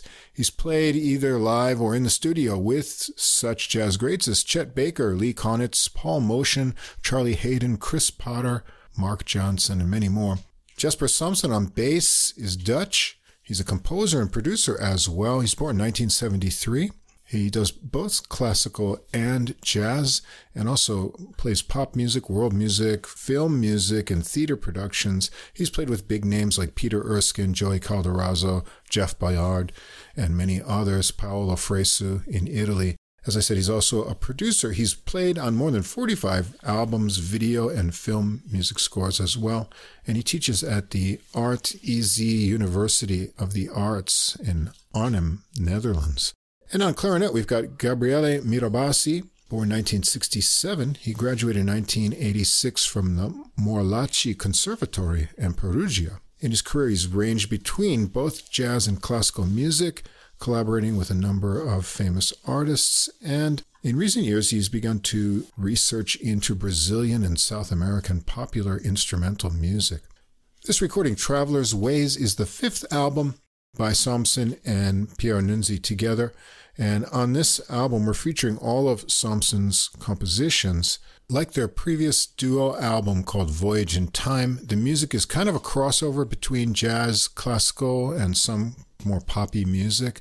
And the compositions and improvisations kind of blend seamlessly into the arrangements of the songs. All of these works deal with the idea of travel, but the notes say often with the mental side of it or the mindset, as exemplified by one of the compositions being called Free Spirit. So you can think about that as you check out these tunes. Recording starts out with The Road Less Traveled, there's a 16 measure rhythmic piano intro. Somsen adds ringing bass figures to phrases. After last week's drum led episode, we're hearing drums all the time. We've got a lot of space in comparison on this recording. Hmm. Mirabassi comes in with a clarinet melody. It's legato, but with syncopated movement, with some pauses for piano and bass answering lines. Seems to be about 21 measures, and it's hanging over while we hear the opening piano and bass section start going again to repeat things. Let's hear this album get going.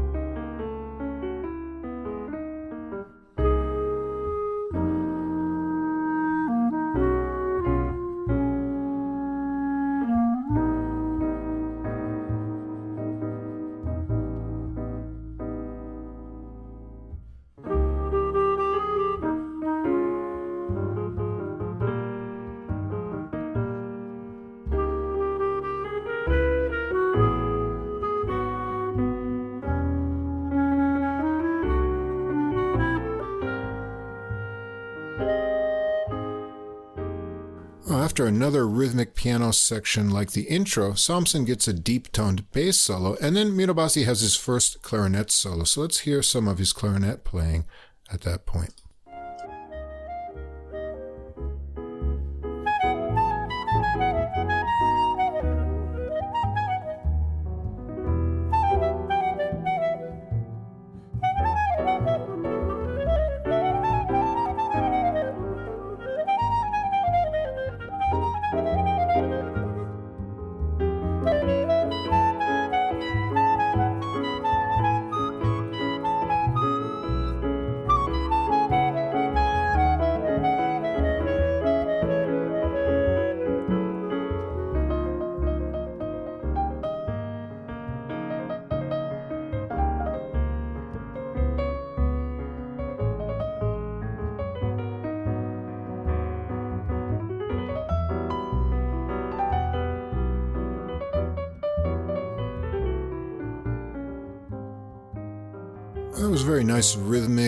Fluid clarinet playing, and Pieranunzi gets the spotlight. Next, there, you hear with some speedy lined ideas back into the rhythmic intro idea, the clarinet melody and final rhythmic section that Mirabassi joins in on. Track two is Twin Flames. This one has an unwinding music box intro of four measures. Mirabassi is then in on a 10 measure section of flowing clarinet melody before a 16 measure section where the piano takes over and exchanges. When Mirabassi comes back for some improvising, he impresses with some speedy double time licks. Let's hear some of that once the tune gets going.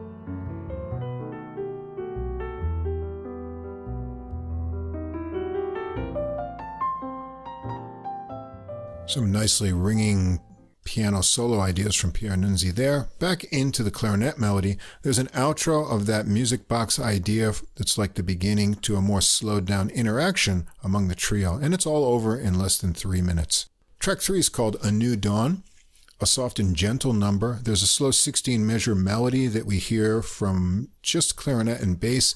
Then Nunzi comes in for a time around with the bass on piano. Clarinet returns for another final section and an outro. Track four is called Jigsaw. On this tune, playful exchanges of triplet lines between clarinet and piano get joined by bass in spots. Let's hear it get going to around 45 seconds or so.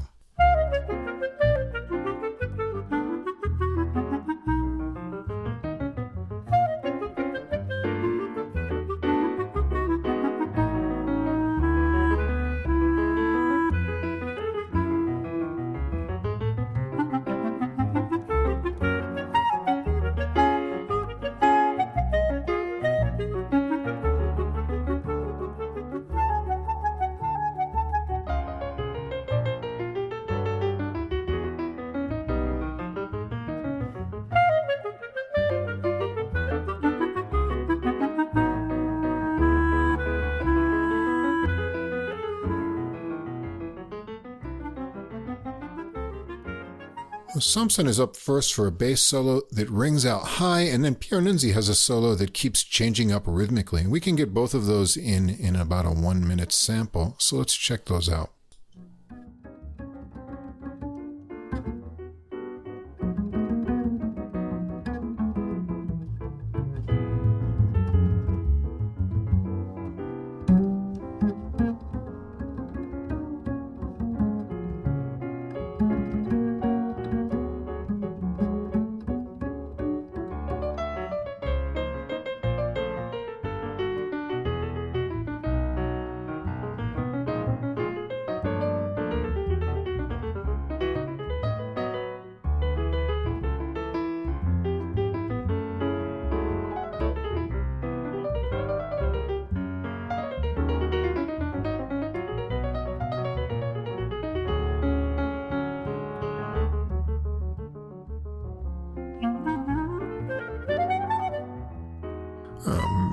Mirabassi's off on a fluttery fluid solo next, and the three get more individual sections before a final run through the melody.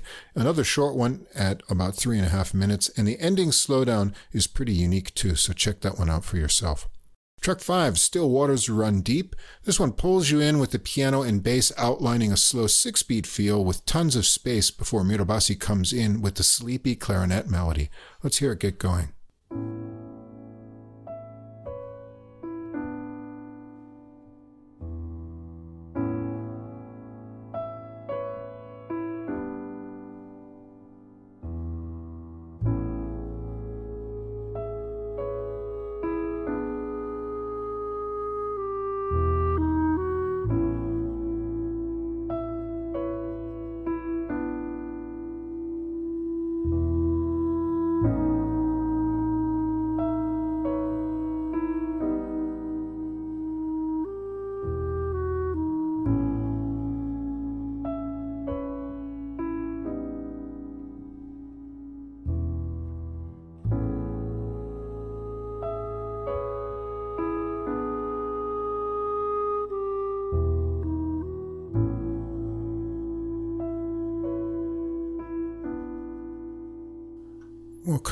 There's a harmonic shift with some clarinet trills, and then a section with more piano and bass movement that establishes some momentum into an improvised solo from Mirabassi.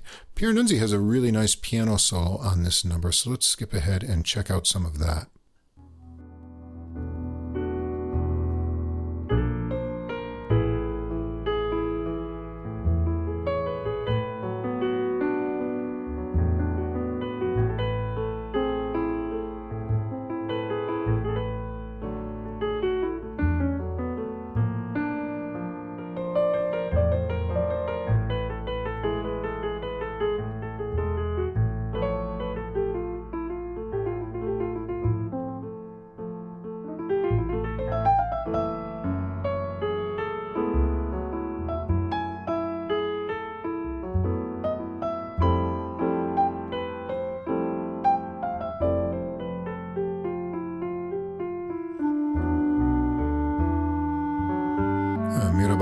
Returns from there for the final section to finish it kind of in an unresolved way. I like the really locked in, unwinding bass and piano lines under the clarinet. Track 6 is called Crossroads. Some tricky rhythms crossing around here. Pieranunzi gets it started on his own. It sounds like eight measures of 3 4 time plus one measure of 4 4 before that phrase repeats, and then clarinet and bass come in for a round of it. Let's check out the beginning of this tune.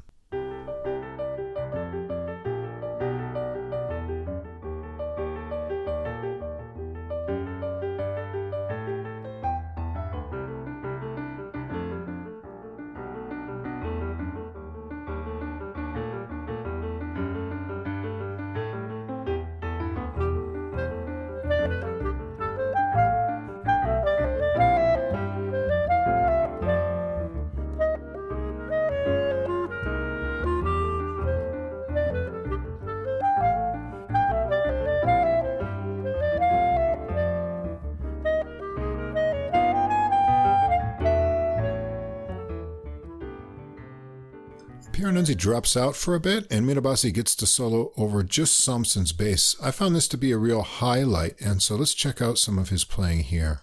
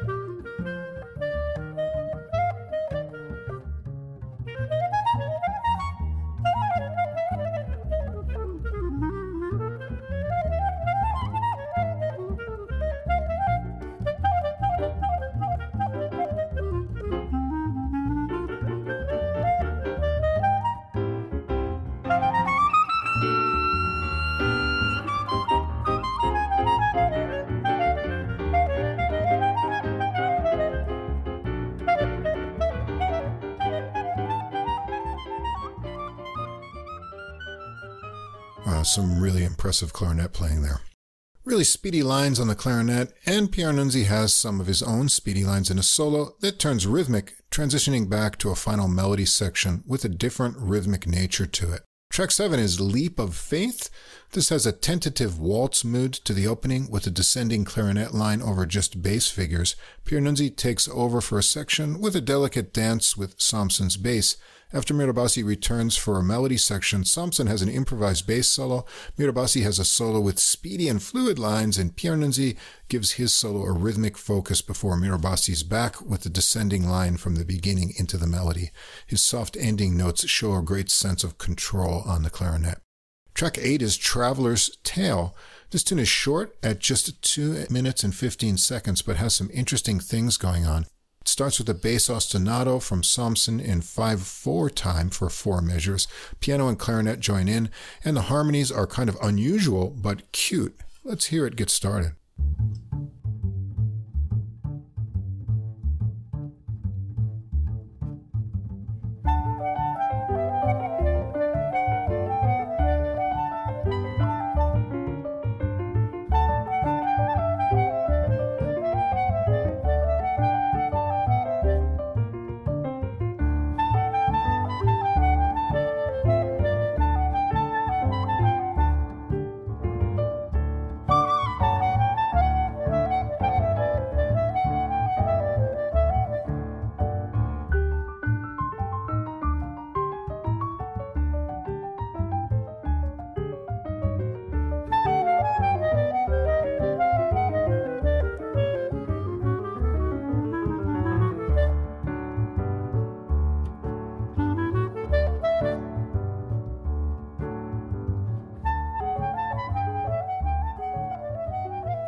Mirabassi continues on, weaving more lines around over rhythmic piano and bass for the remainder of the tune. Track 9 is Resonance from the Past. Slow quarter note bass notes get joined by light piano chords until the legato clarinet starts and the piano has rising figures. Clarinet and piano have a nice unison line to end the section, and Mirabassi's solo here is really fluid, and then Pieranunzi has a short solo that shows off his delicate touch and fleet lines. Let's check out the piano on this tune.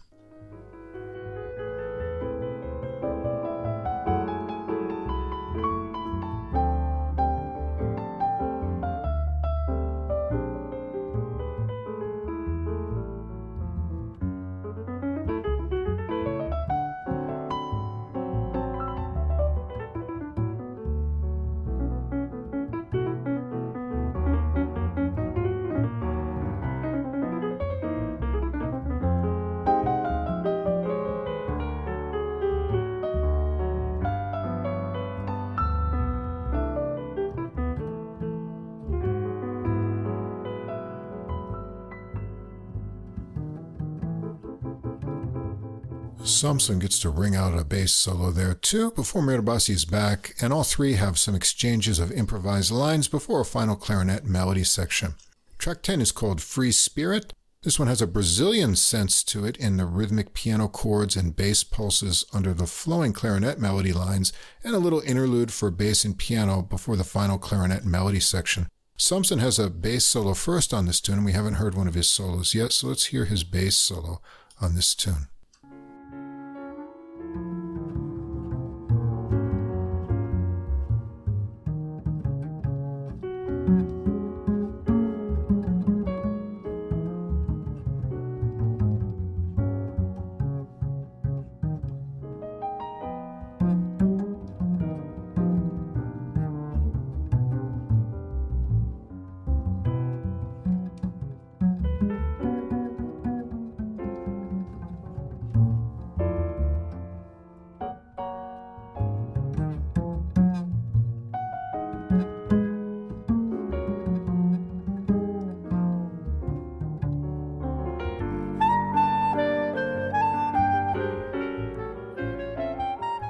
Mirabassi's back with another fast and fluid solo, and Pieranunzi's solo has a lot of tricky rhythms while staying super smooth.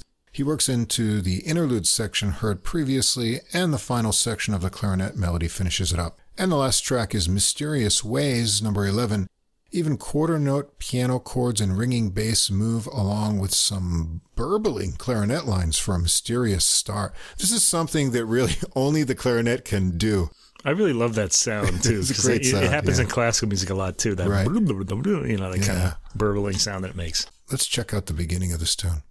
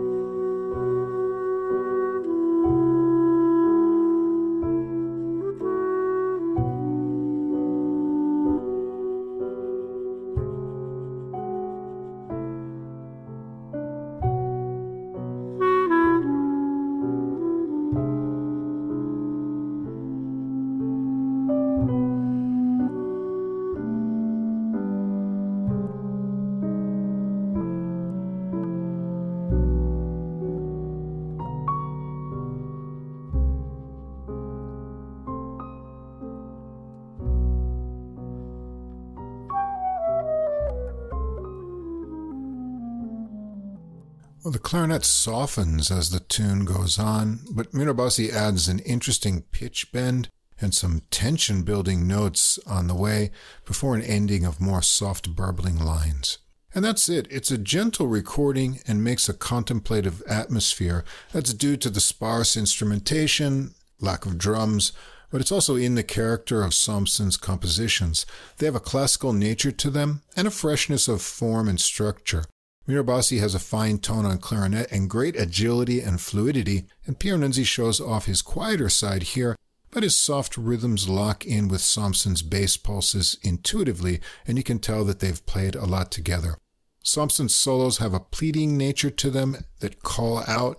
Put this one on when you're in the mood to focus on beauty of tone and enjoy some introspection. Yeah, I have something similar to say about that. This ensemble combines the tonal cleanness and clarity of a classical ensemble to the unpredictability of a jazz compositions and solos. So the record comes across as very pleasant, one that even the neighbors will love. Yeah. it's by no means empty either. There's content there and various moods as well. These guys keep it relatively quiet throughout, and there's so much polish to the tone of all three instruments and to the recording that really caught my classical ear, fan that I am of instrumental timbre and, you know, hmm. The tracks are all on the quiet side with only harmony occasionally taking us out of the comfortable spot. And that only subtly and briefly. The album is all about, to me, taste and elegance. And I'd say it wants to be your traveling companion on those long train rides and airport lines. It's really rather soothing. Okay, our next recording, something a little bit different. It's called Yaffo Blossom. That's J A F F A, but I guess it's pronounced Yaffo. And this is on the Label Quest label by Palestinian born clarinetist Mohamed Najem. And thanks to Bayard Music, who I guess Label Quest is part of for the album credits, because it's really hard to find anything online. Actually, the album booklet doesn't really give me the information that I wanted either, but luckily their email did. So Najem is born in Jerusalem and raised in Bethlehem, and he won the first prize in Arabic music at the Palestinian National Competition in 2005. He studied clarinet and ney at the Edward Said National Conservatory of Music in Palestine and is a graduate of Regional Conservatory CRR of Angers. He's performed as a soloist for the Palestinian Youth Orchestra for several years, and he's performed at the Montreux Jazz Festival and European Jazz Festival in Qatar. So pronounced Yaffo. It's an ancient Levantine port city founded by the Canaanites that is now part of southern Tel Aviv, Israel. Najem says, Yaffo is a city that I have never been to physically, but experienced spiritually through the stories my grandfather told me. Yaffo blossoms each day in my heart. It's not a place, it's a space which exists in the past, present, and future. Kind of sounds influenced by uh, Italo Calvino's Invisible Cities. You know, I don't know if you've ever read that book, but similar sentiment. Similar idea, yeah. Hmm. So, Mohamed Najem on all compositions on the recording, also clarinet, and we're going to hear some ney as well. Hmm. Clement Pirot on piano, Arthur Hen on bass, Baptiste Castet on drums, and all of the arrangements on the album were done collectively, the notes say. We've got a couple guests too Youssef Zayed on oud and percussion, and Thomas Laurent on harmonica, which is an interesting mix. Recording mm. and mixing done by Julien Reboz and mastering by Manfred Luchter. Recording starts out with a tune called Bus. And this gets going with a tantalizing bass and piano opening for eight measures. Lots of space creates anticipation for Najem's clarinet melody that is minor and has cool ornaments. It develops over eight measure sections as it goes along. Let's hear this get going.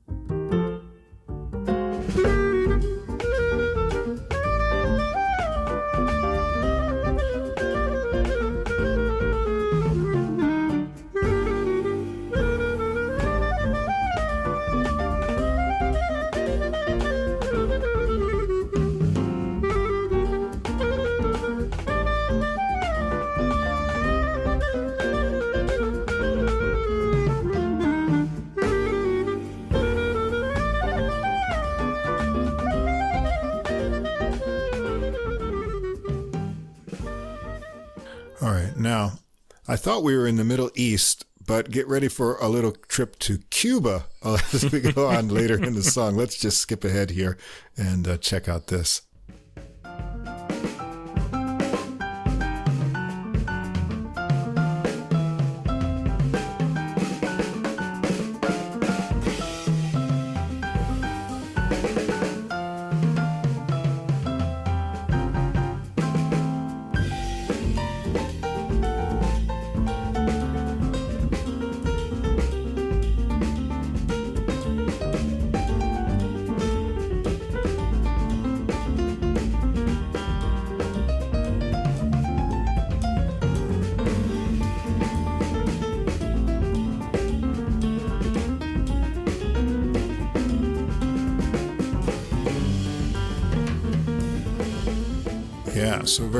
Piano solo there from Priol. And Najem returns with the clarinet melody and an unexpected ending. I won't spoil it for you. Be sure to take a listen. Mm. Track two is called If You Want. A pleading solo bass line from Hen that gets some piano chords sprinkled in from Priol before Najem comes in on the melody in the warm lower register of the clarinet. This we have to hear get going. It's really unique sounding.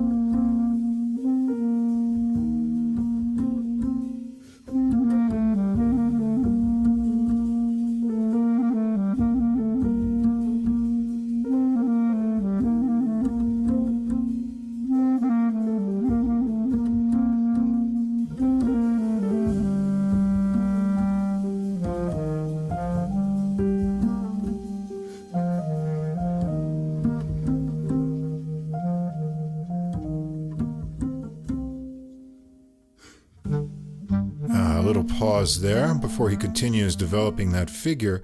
It works into a more rock beat feel over descending bass and piano figures. Najem sticks closely to repeated riffs with some runs in between them. Those riffs get more ornate with more embellishments, and then there's some free improvisation. Finally, a new faster rhythmic section idea with spaces that will make you wonder if the tune is ended or not comes along. Let's listen to the ending of this song so you can see what I mean.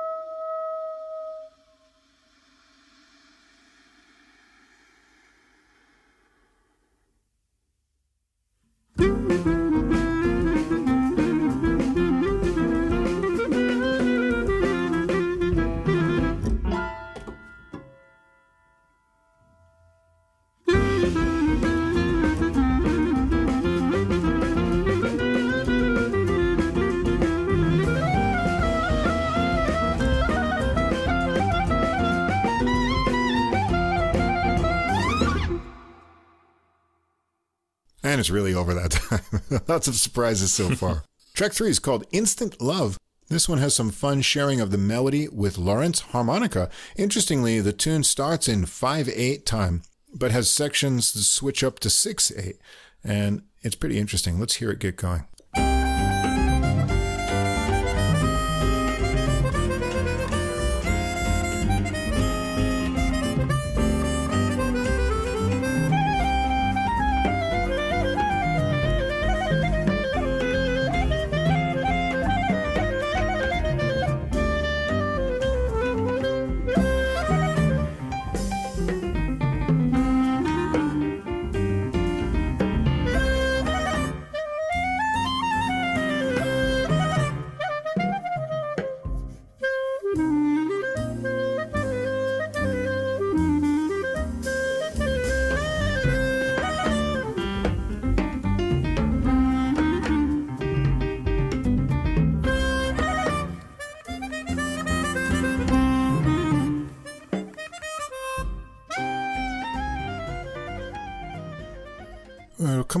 Chill out over long bass notes and drum brushes for some softer melodic lines, and then a cool harmonica solo from Laurent. Uh, so let's listen to the harmonica solo on this tune.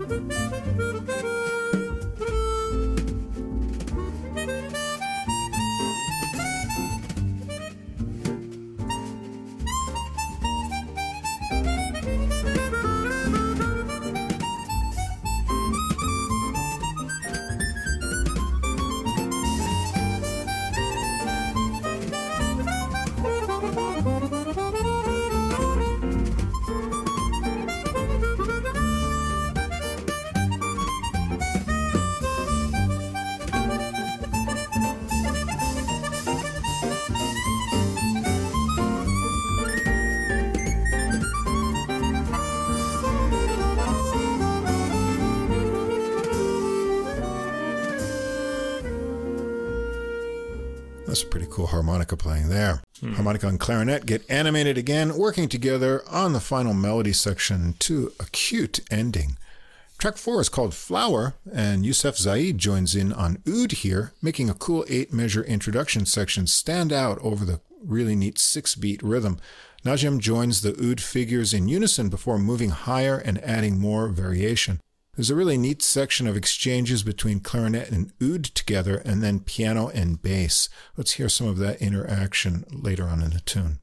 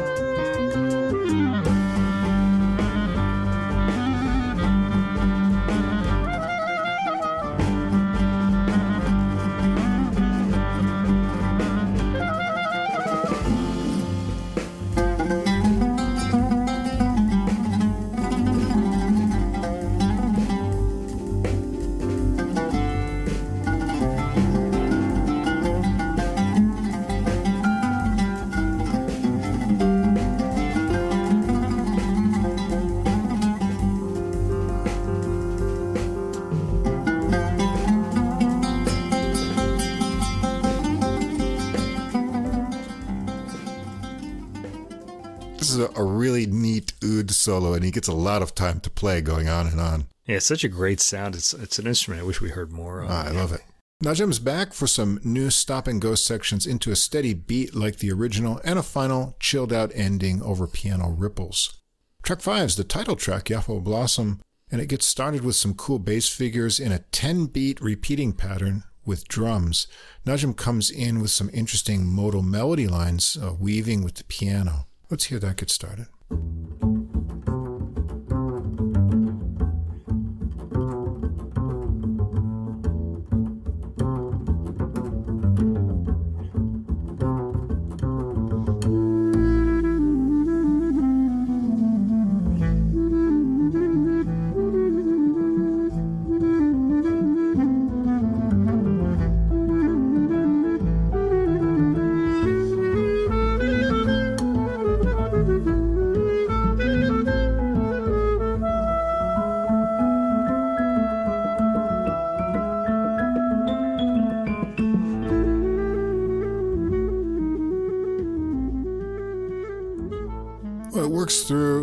Different variations of those figures and into an improvised clarinet solo from Najem. So let's hear some of that solo further on in the tune.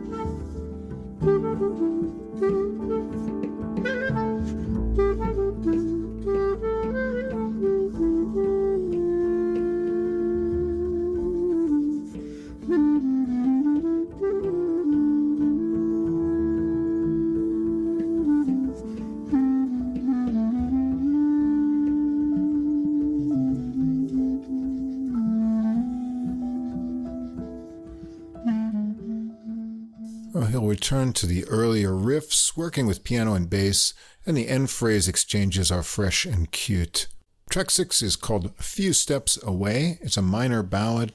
A low register liquid clarinet tone takes the melody. It's kind of an AABA 32 measure form. The first section is a bit rubato before it repeats with more of a steady beat from brushed drums and bass pulses. There's a little tag repeat of the final phrases, and then Priol gets a rhythmic piano section and Najem returns with some clarinet melody into a rubato improvisation over piano ripples. It has a chanting quality to it, ending in some more modal explorations, trills, and a subtle pitch bend. Track 7 is called Floor Number 4. This has a very rhythmic melody in an A B pattern, first on clarinet and then repeated with focus on piano. It rather feels like it's in four beats, but the following clarinet section takes on a six beat feel. Priol has a really percolating improvised piano solo on this tune, so let's check out that a little bit.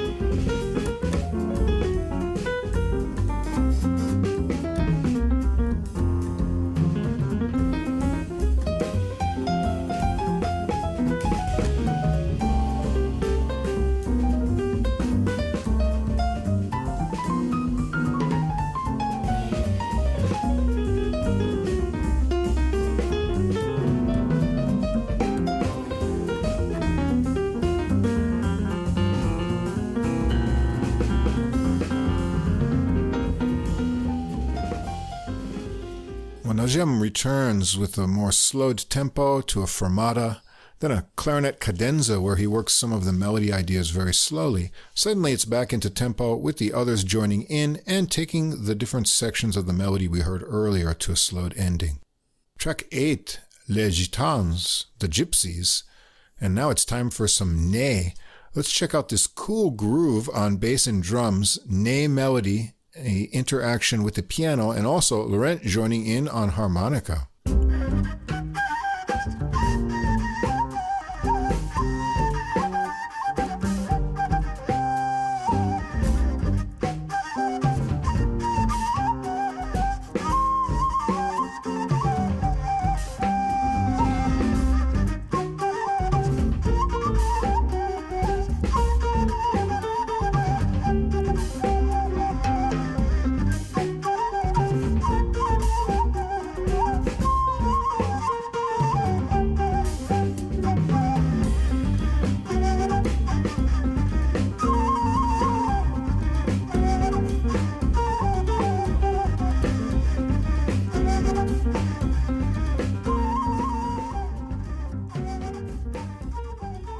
It spaces out over a drum beat with some great Ney improvisations and piano ripples. Then bass pulses get it worked up into a groove again. Let's hear a little bit more of it later on in the tune.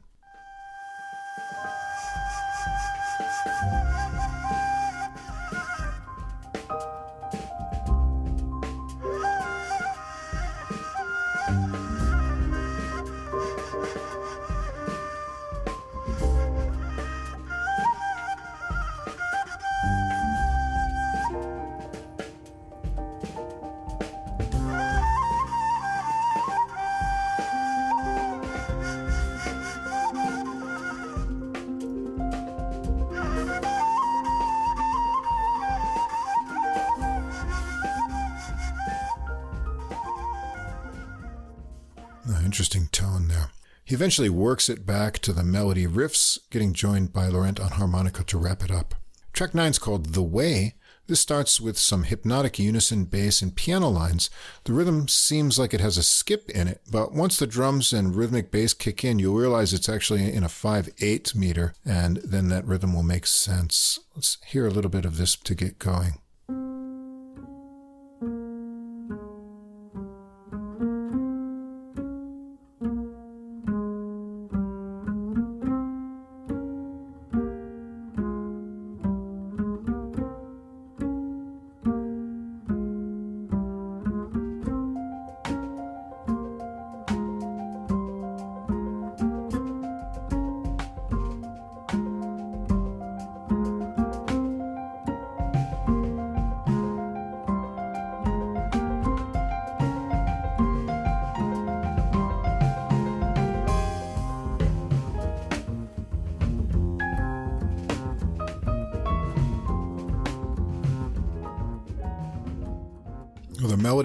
That come in are exchanged between clarinet and piano in a playful way.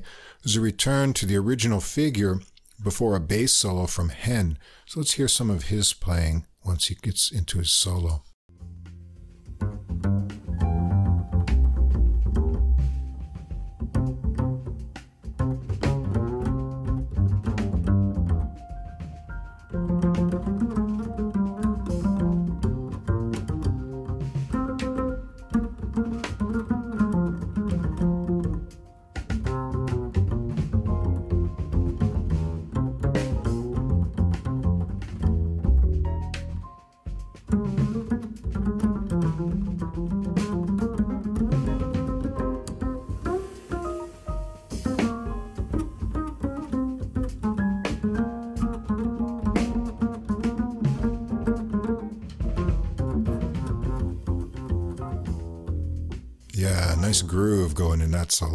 Najem returns with some lyrical clarinet improvisations. As the groove dissipates, things build up in intensity and then subside into some more bass groove and a rhythmic clarinet melody line. The final section mirrors the bass and piano intro we heard at the start. Track 10 is called Nowruz. This is a short piece with a six beat feel that starts out with a syncopated melody in the lower register of the clarinet. Najem takes it up an octave, joined in unison by piano. Around midway through, bowed bass doubles the clarinet lines in spots for a nice effect. It works into a swaying triplet feel for piano and clarinet exchanges near the end. Track 11, From Bethlehem to Angers, Zayed is back with some oud on this one. It's got a seductive opening that seems to be in an 11 beat pattern before clarinet and oud work the melody lines together. Let's check it out.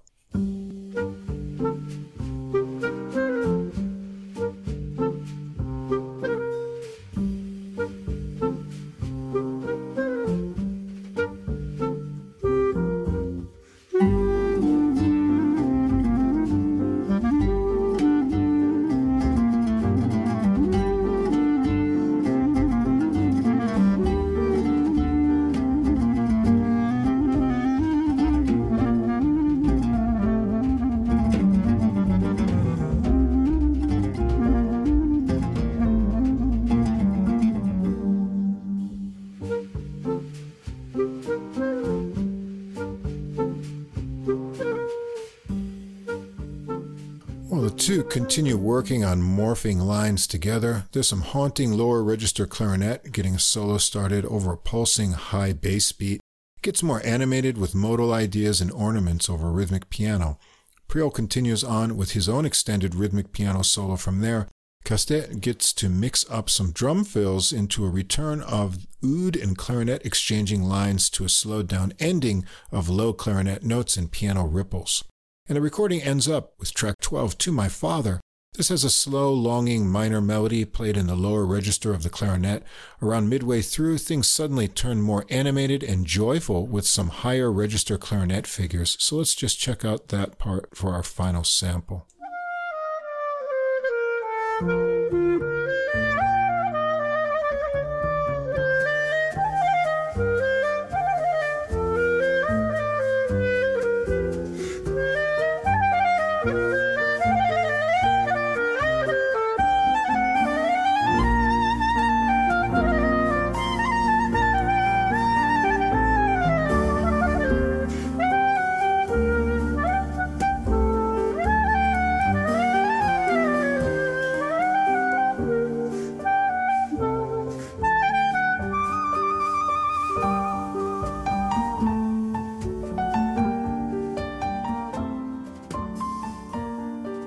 Works back to the low and longing clarinet melody for the final section.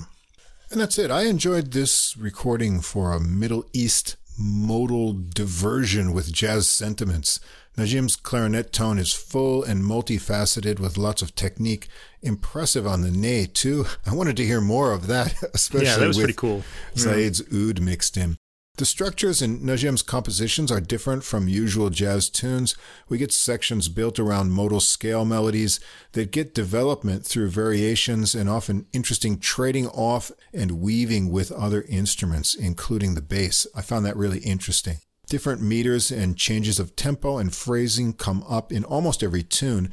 The style of improvisation fits this composition form more than usual jazz solos, but it still has a lot of spontaneity. Smooth clarinet and spicy modes, it's hard not to like this one.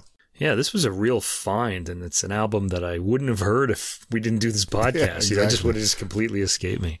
I, mean, I was really hooked from the first modal melody right in the opening piano and bass line on Bus, which was track one.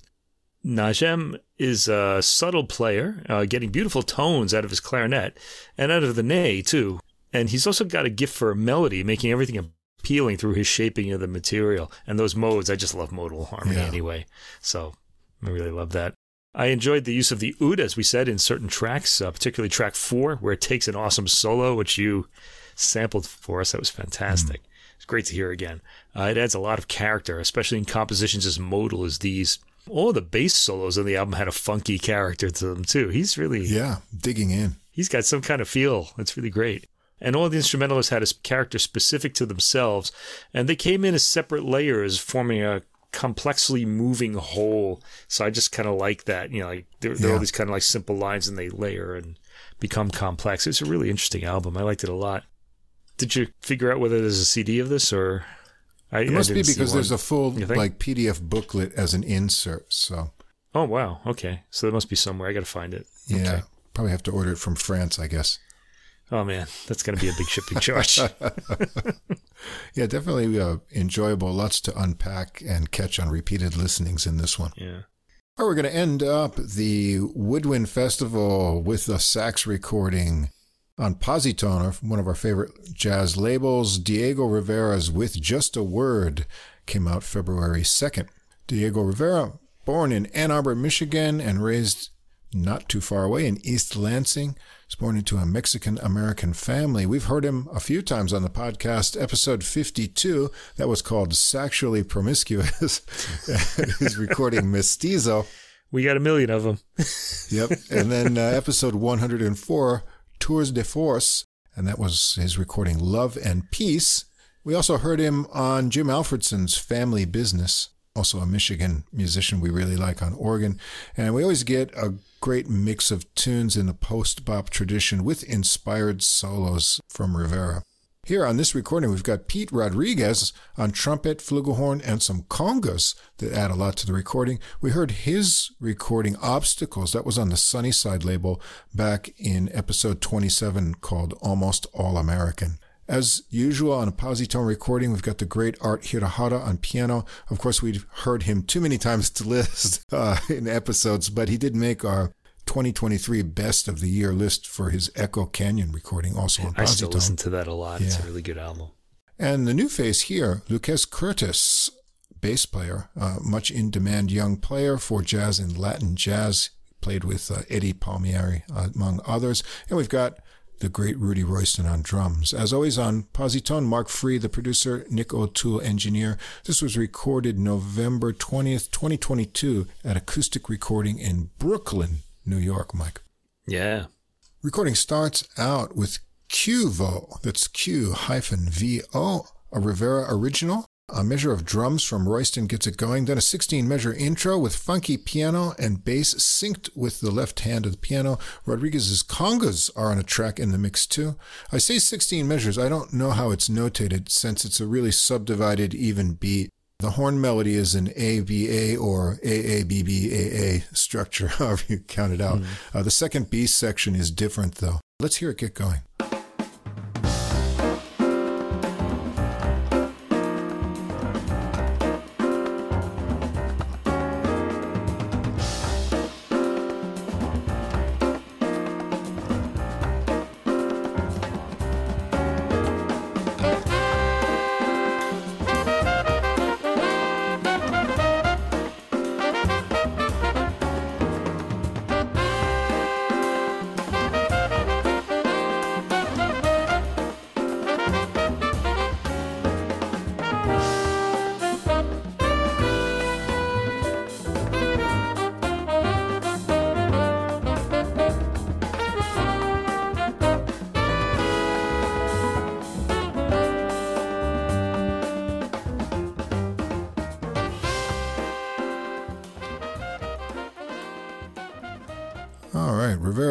First for a solo, and if you don't know his sound, let's hear a little sample of that.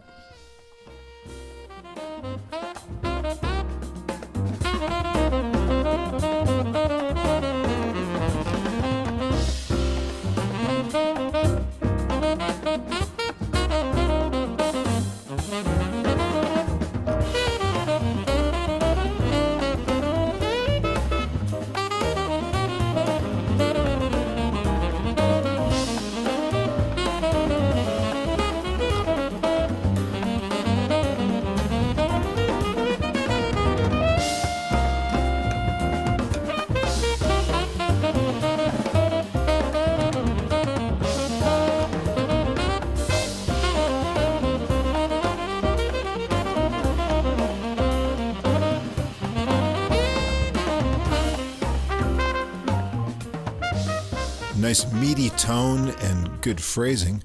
Well, Rodriguez is coming in there. You hear on trumpet, very nice agility and snappy rhythmic licks in his solo, and some cool, fast, false fingering as well. Hirohara has an energetic and funky solo too, really hammering out some percussive chords.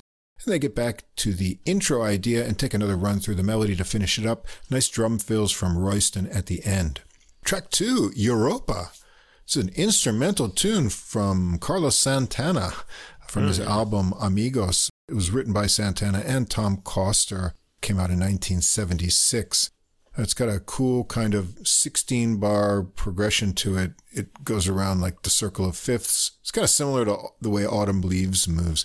And what's neat about the tune is every other verse ends with a Picardy cadence. So it goes to the major and it's kind of a neat effect. Here, Rippling rubato piano from Hirohara and sax lines from Rivera wash into this memorable melody.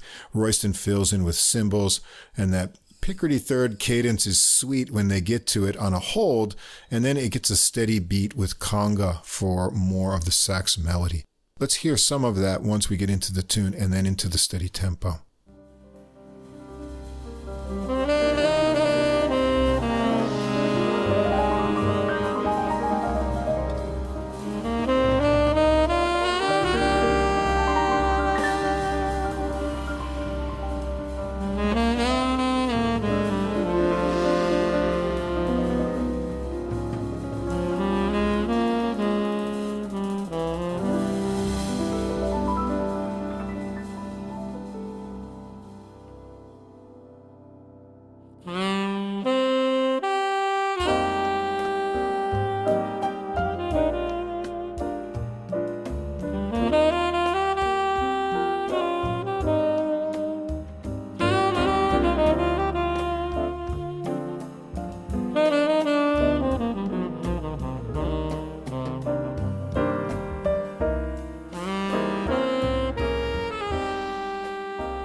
Sax melody, Hirohara keeps some rhythmic chords going before a more melodic and nicely phrased solo. So let's hear some of what he plays on this tune.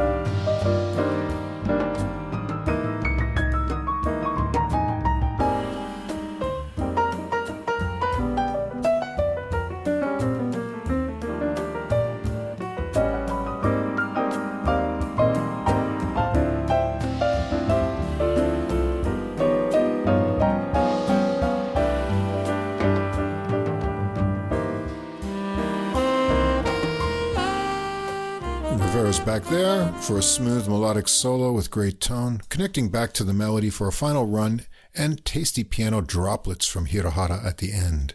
Track 3 is another Rivera original, once again, always. Royston gets this kicked in with a little drum intro. It's a hard swinging, hard bop melody in an AAB form. They go around twice over a nice bass walk from Curtis, Rivera, Rodriguez, and Hirohara all have great swinging solos on this one, and they give it a little slowed, extended final section for Royston to get some cool fills in. Track 4, with just a word, another Rivera original, the title track, Royston's rolls and Hirohara's chords are super tasty on the intro. The horn melody has a sublime minor mood in a 32 measure AABA form. On the B section, the bass gets into loping walk for a nice contrast. We won't get that far with this sample, but I want you to hear it get started.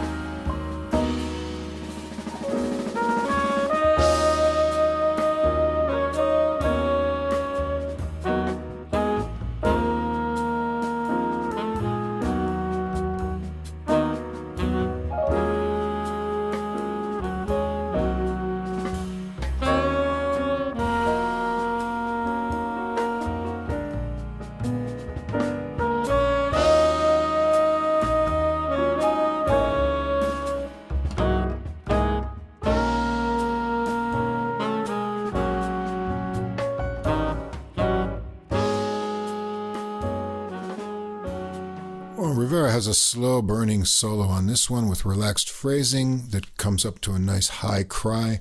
Hirohara has a solo with some tremolos and relaxed descending lines before the horns are back with the melody once again. Track 5, another Rivera original, Tinte Latino. The horns burst in on this one with an opening line into a 16 measure intro with ringing bass figures from Curtis. This is like the first tune where it's got a, a subdivided double dub beat. It's like a A A B B A A B B form with lots of excitement from Royston underneath. Rivera solos first with a lot of motion and well connected phrases, but let's check out Rodriguez's trumpet solo on this one.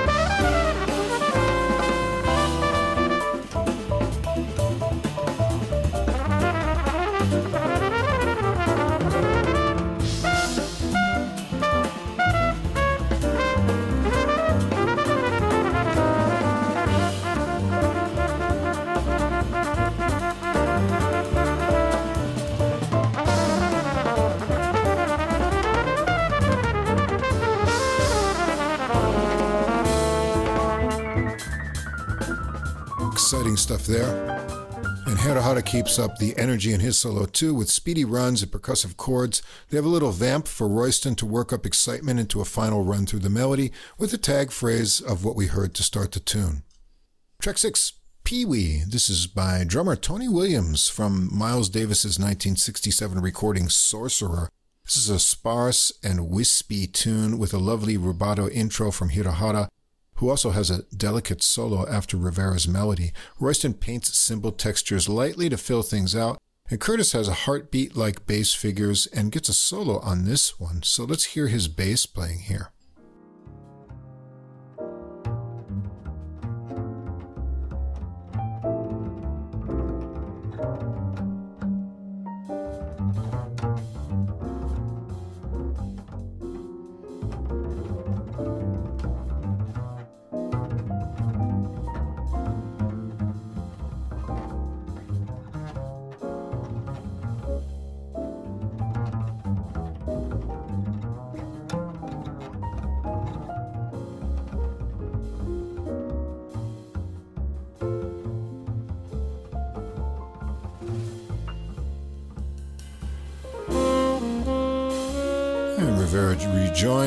With some gentle melody to finish up the tune.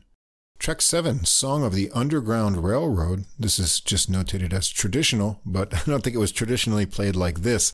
Uh, Royston gets his moment on this tune to start things out, and Rivera comes in over just the drums before bass and piano join in. It's really energetic, so let's hear this get going.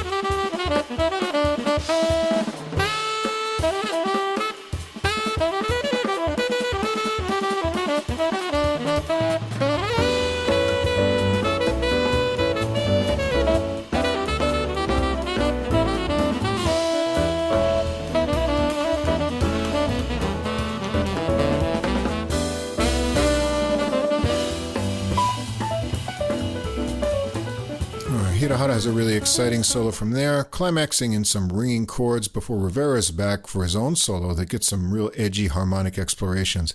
It kind of reminds me of that Sonny Rollins uh, live recording G Man. It's got that intensity to it. Royston gets an impossibly busy but tight solo before Rivera is back with the melody and a final slow phrase to end it. Track 8 Rivera original dignified response, Rodriguez rejoins for this lovely ballad with delicate horn lines. After a short horn intro phrase, the melody is a 16 measure construction. They go around twice, and then there's a six measure transition section. Rodriguez has a fine flugelhorn solo on this one, so let's check out some of his flugelhorn playing.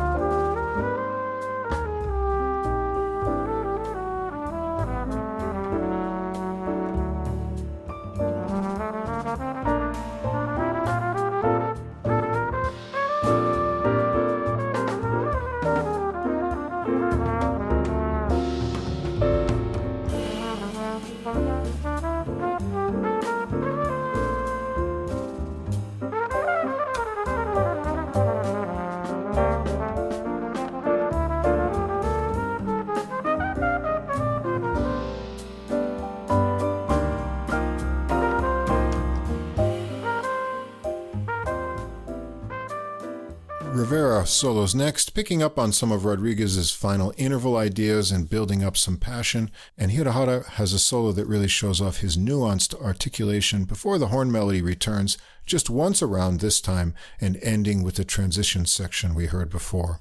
Track 9 is called Mandela's Muse. This is a tune by Detroit pianist Kenn Cox. I'm not sure if he ever recorded it. It's hard to find his albums, but bassist Rodney Whitaker did on his 1996 recording Children of the Light. This is a really cool minor waltzing tune.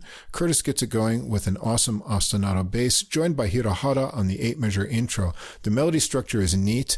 There's a repeating 8 measure A section, a longer 16 measure B section with a 1 measure gap before the A again, and then a new final section of soft notes building up. It'll go a little bit long, but it's a real cool tune construction, so I want you to hear it.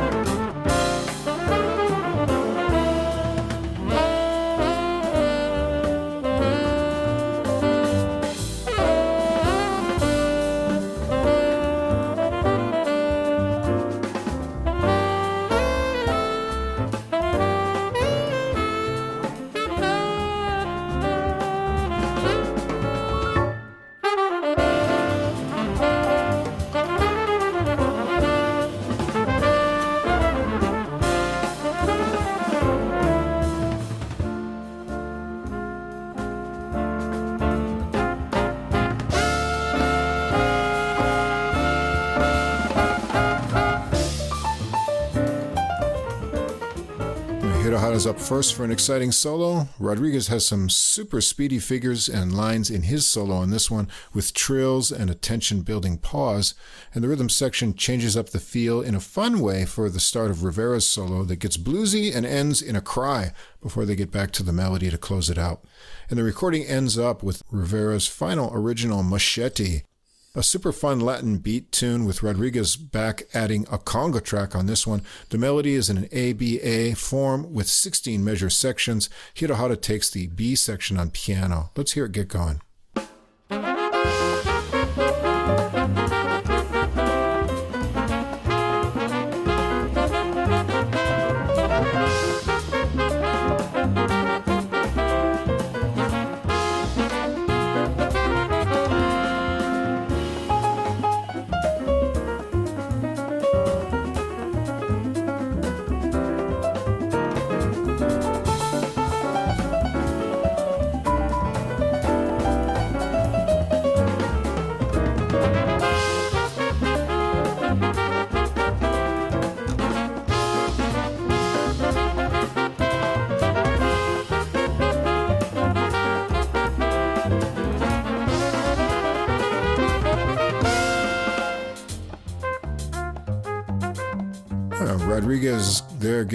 On his solo first, but let's hear one more from the leader, Rivera, on his last solo on the album. Let's check it out.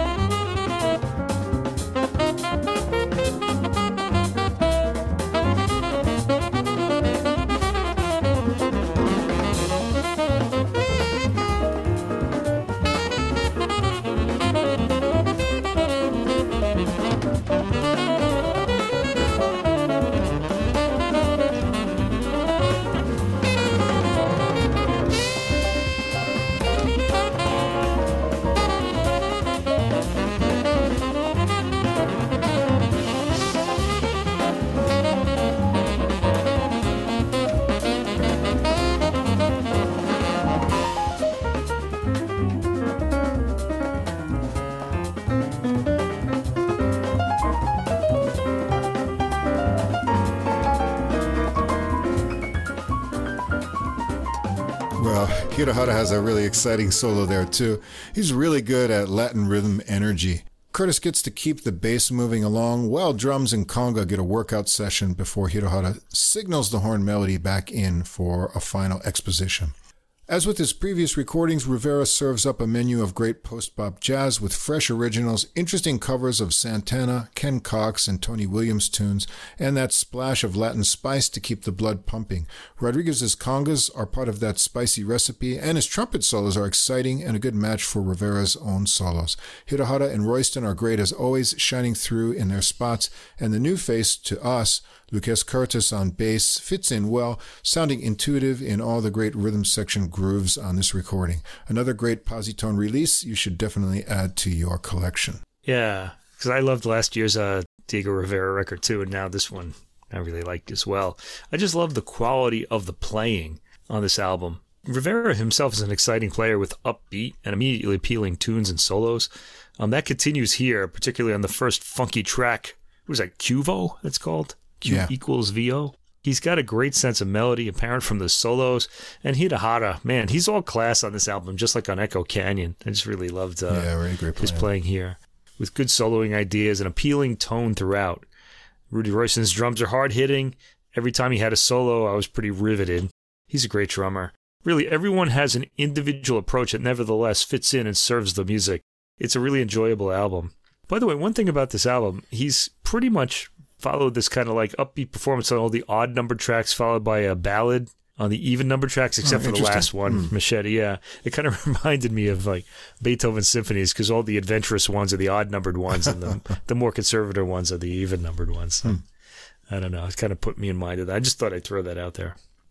All right. Well, there you go. An evening with woodwinds uh, and uh, some interesting modes, uh, all kinds of flutes. Uh, really, I like this episode a lot. I did too. And not only that, it's a special episode for us. I should have mentioned this at the beginning, I guess. But Oh, we're yeah. recording on February 11th, 2024. This is exactly three years after we recorded our first ever episode. Yeah. That was in February 11th, 2021. And here we are. Happy anniversary, Mike. Yeah, happy anniversary, Russ. And uh, the anniversary of the podcast actually being published is February 15th. Right. So that's going to be this week. Well, I'll get this one out tomorrow, as usual, Right. on Monday, and we'll get ready for episode 153 next week. And we're going to go back to the keyboards, I think, for next week, aren't we? We are, yeah. There are two Marc Andre Hamelin records out, and uh, I, I skipped the last one, which was really great. It was a foray Barker Rolls and Nocturnes. It was just two out, two CDs. It was just too much of a good thing. I felt like, and it was really great though. But this time we have some of Marc Andre Hamelin's um solo piano recordings, and it turns out he also is the pianist on a recording of a new recording of Messiaen's Turangalila Symphony, which we haven't covered on the podcast yet, I don't think. And uh, then I've got some Baroque uh, harpsichord from Andreas Staier, a harpsichordist we both really love because he's the guy who made the recording of the uh, CPE Bach Oh, right. Yeah. Keyboard concertos back in 2012 that really turned us on to that composer. Right. So I'm really looking forward to hearing what he's got to offer here. Cool. On the jazz side, I've got a piano trio from Georgian born and now New York based pianist Giorgi Mikadze. I guess he's working like Georgian folk songs and things, which I mm-hmm. know nothing about, into mm. this. So that'll take a little bit of research to find out. And then we've got a piano trio with trumpet from pianist Jeffrey Dean. And we've also got a really exciting recording from pianist Lawrence Fields. It's his debut as a leader. So we'll be all piano focused or keyboard focused in classical with some harpsichord as well. So stay tuned for that. The playlist, if you want to check out those albums early, will be up on Deezer and also with a link on our Facebook page a couple hours after this episode gets published.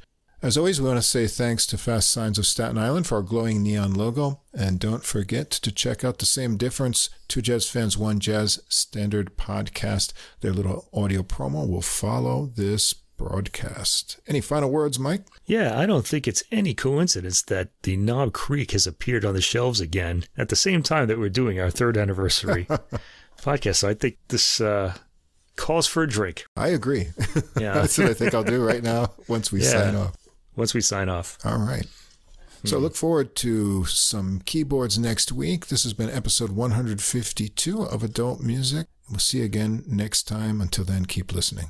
Same difference. Two jazz fans, one jazz standard. A review of a single jazz standard through music, history, and stories. And this is AJ. And this is Johnny. If you are a jazz fan and you like jazz standards, bebop, show tunes, ballads, you name it. Yeah, we've got them here. We drop a new show on you every other week, and we take a standard and we listen to a few different versions of it. Same difference. Come join the fun. Looking forward to seeing you.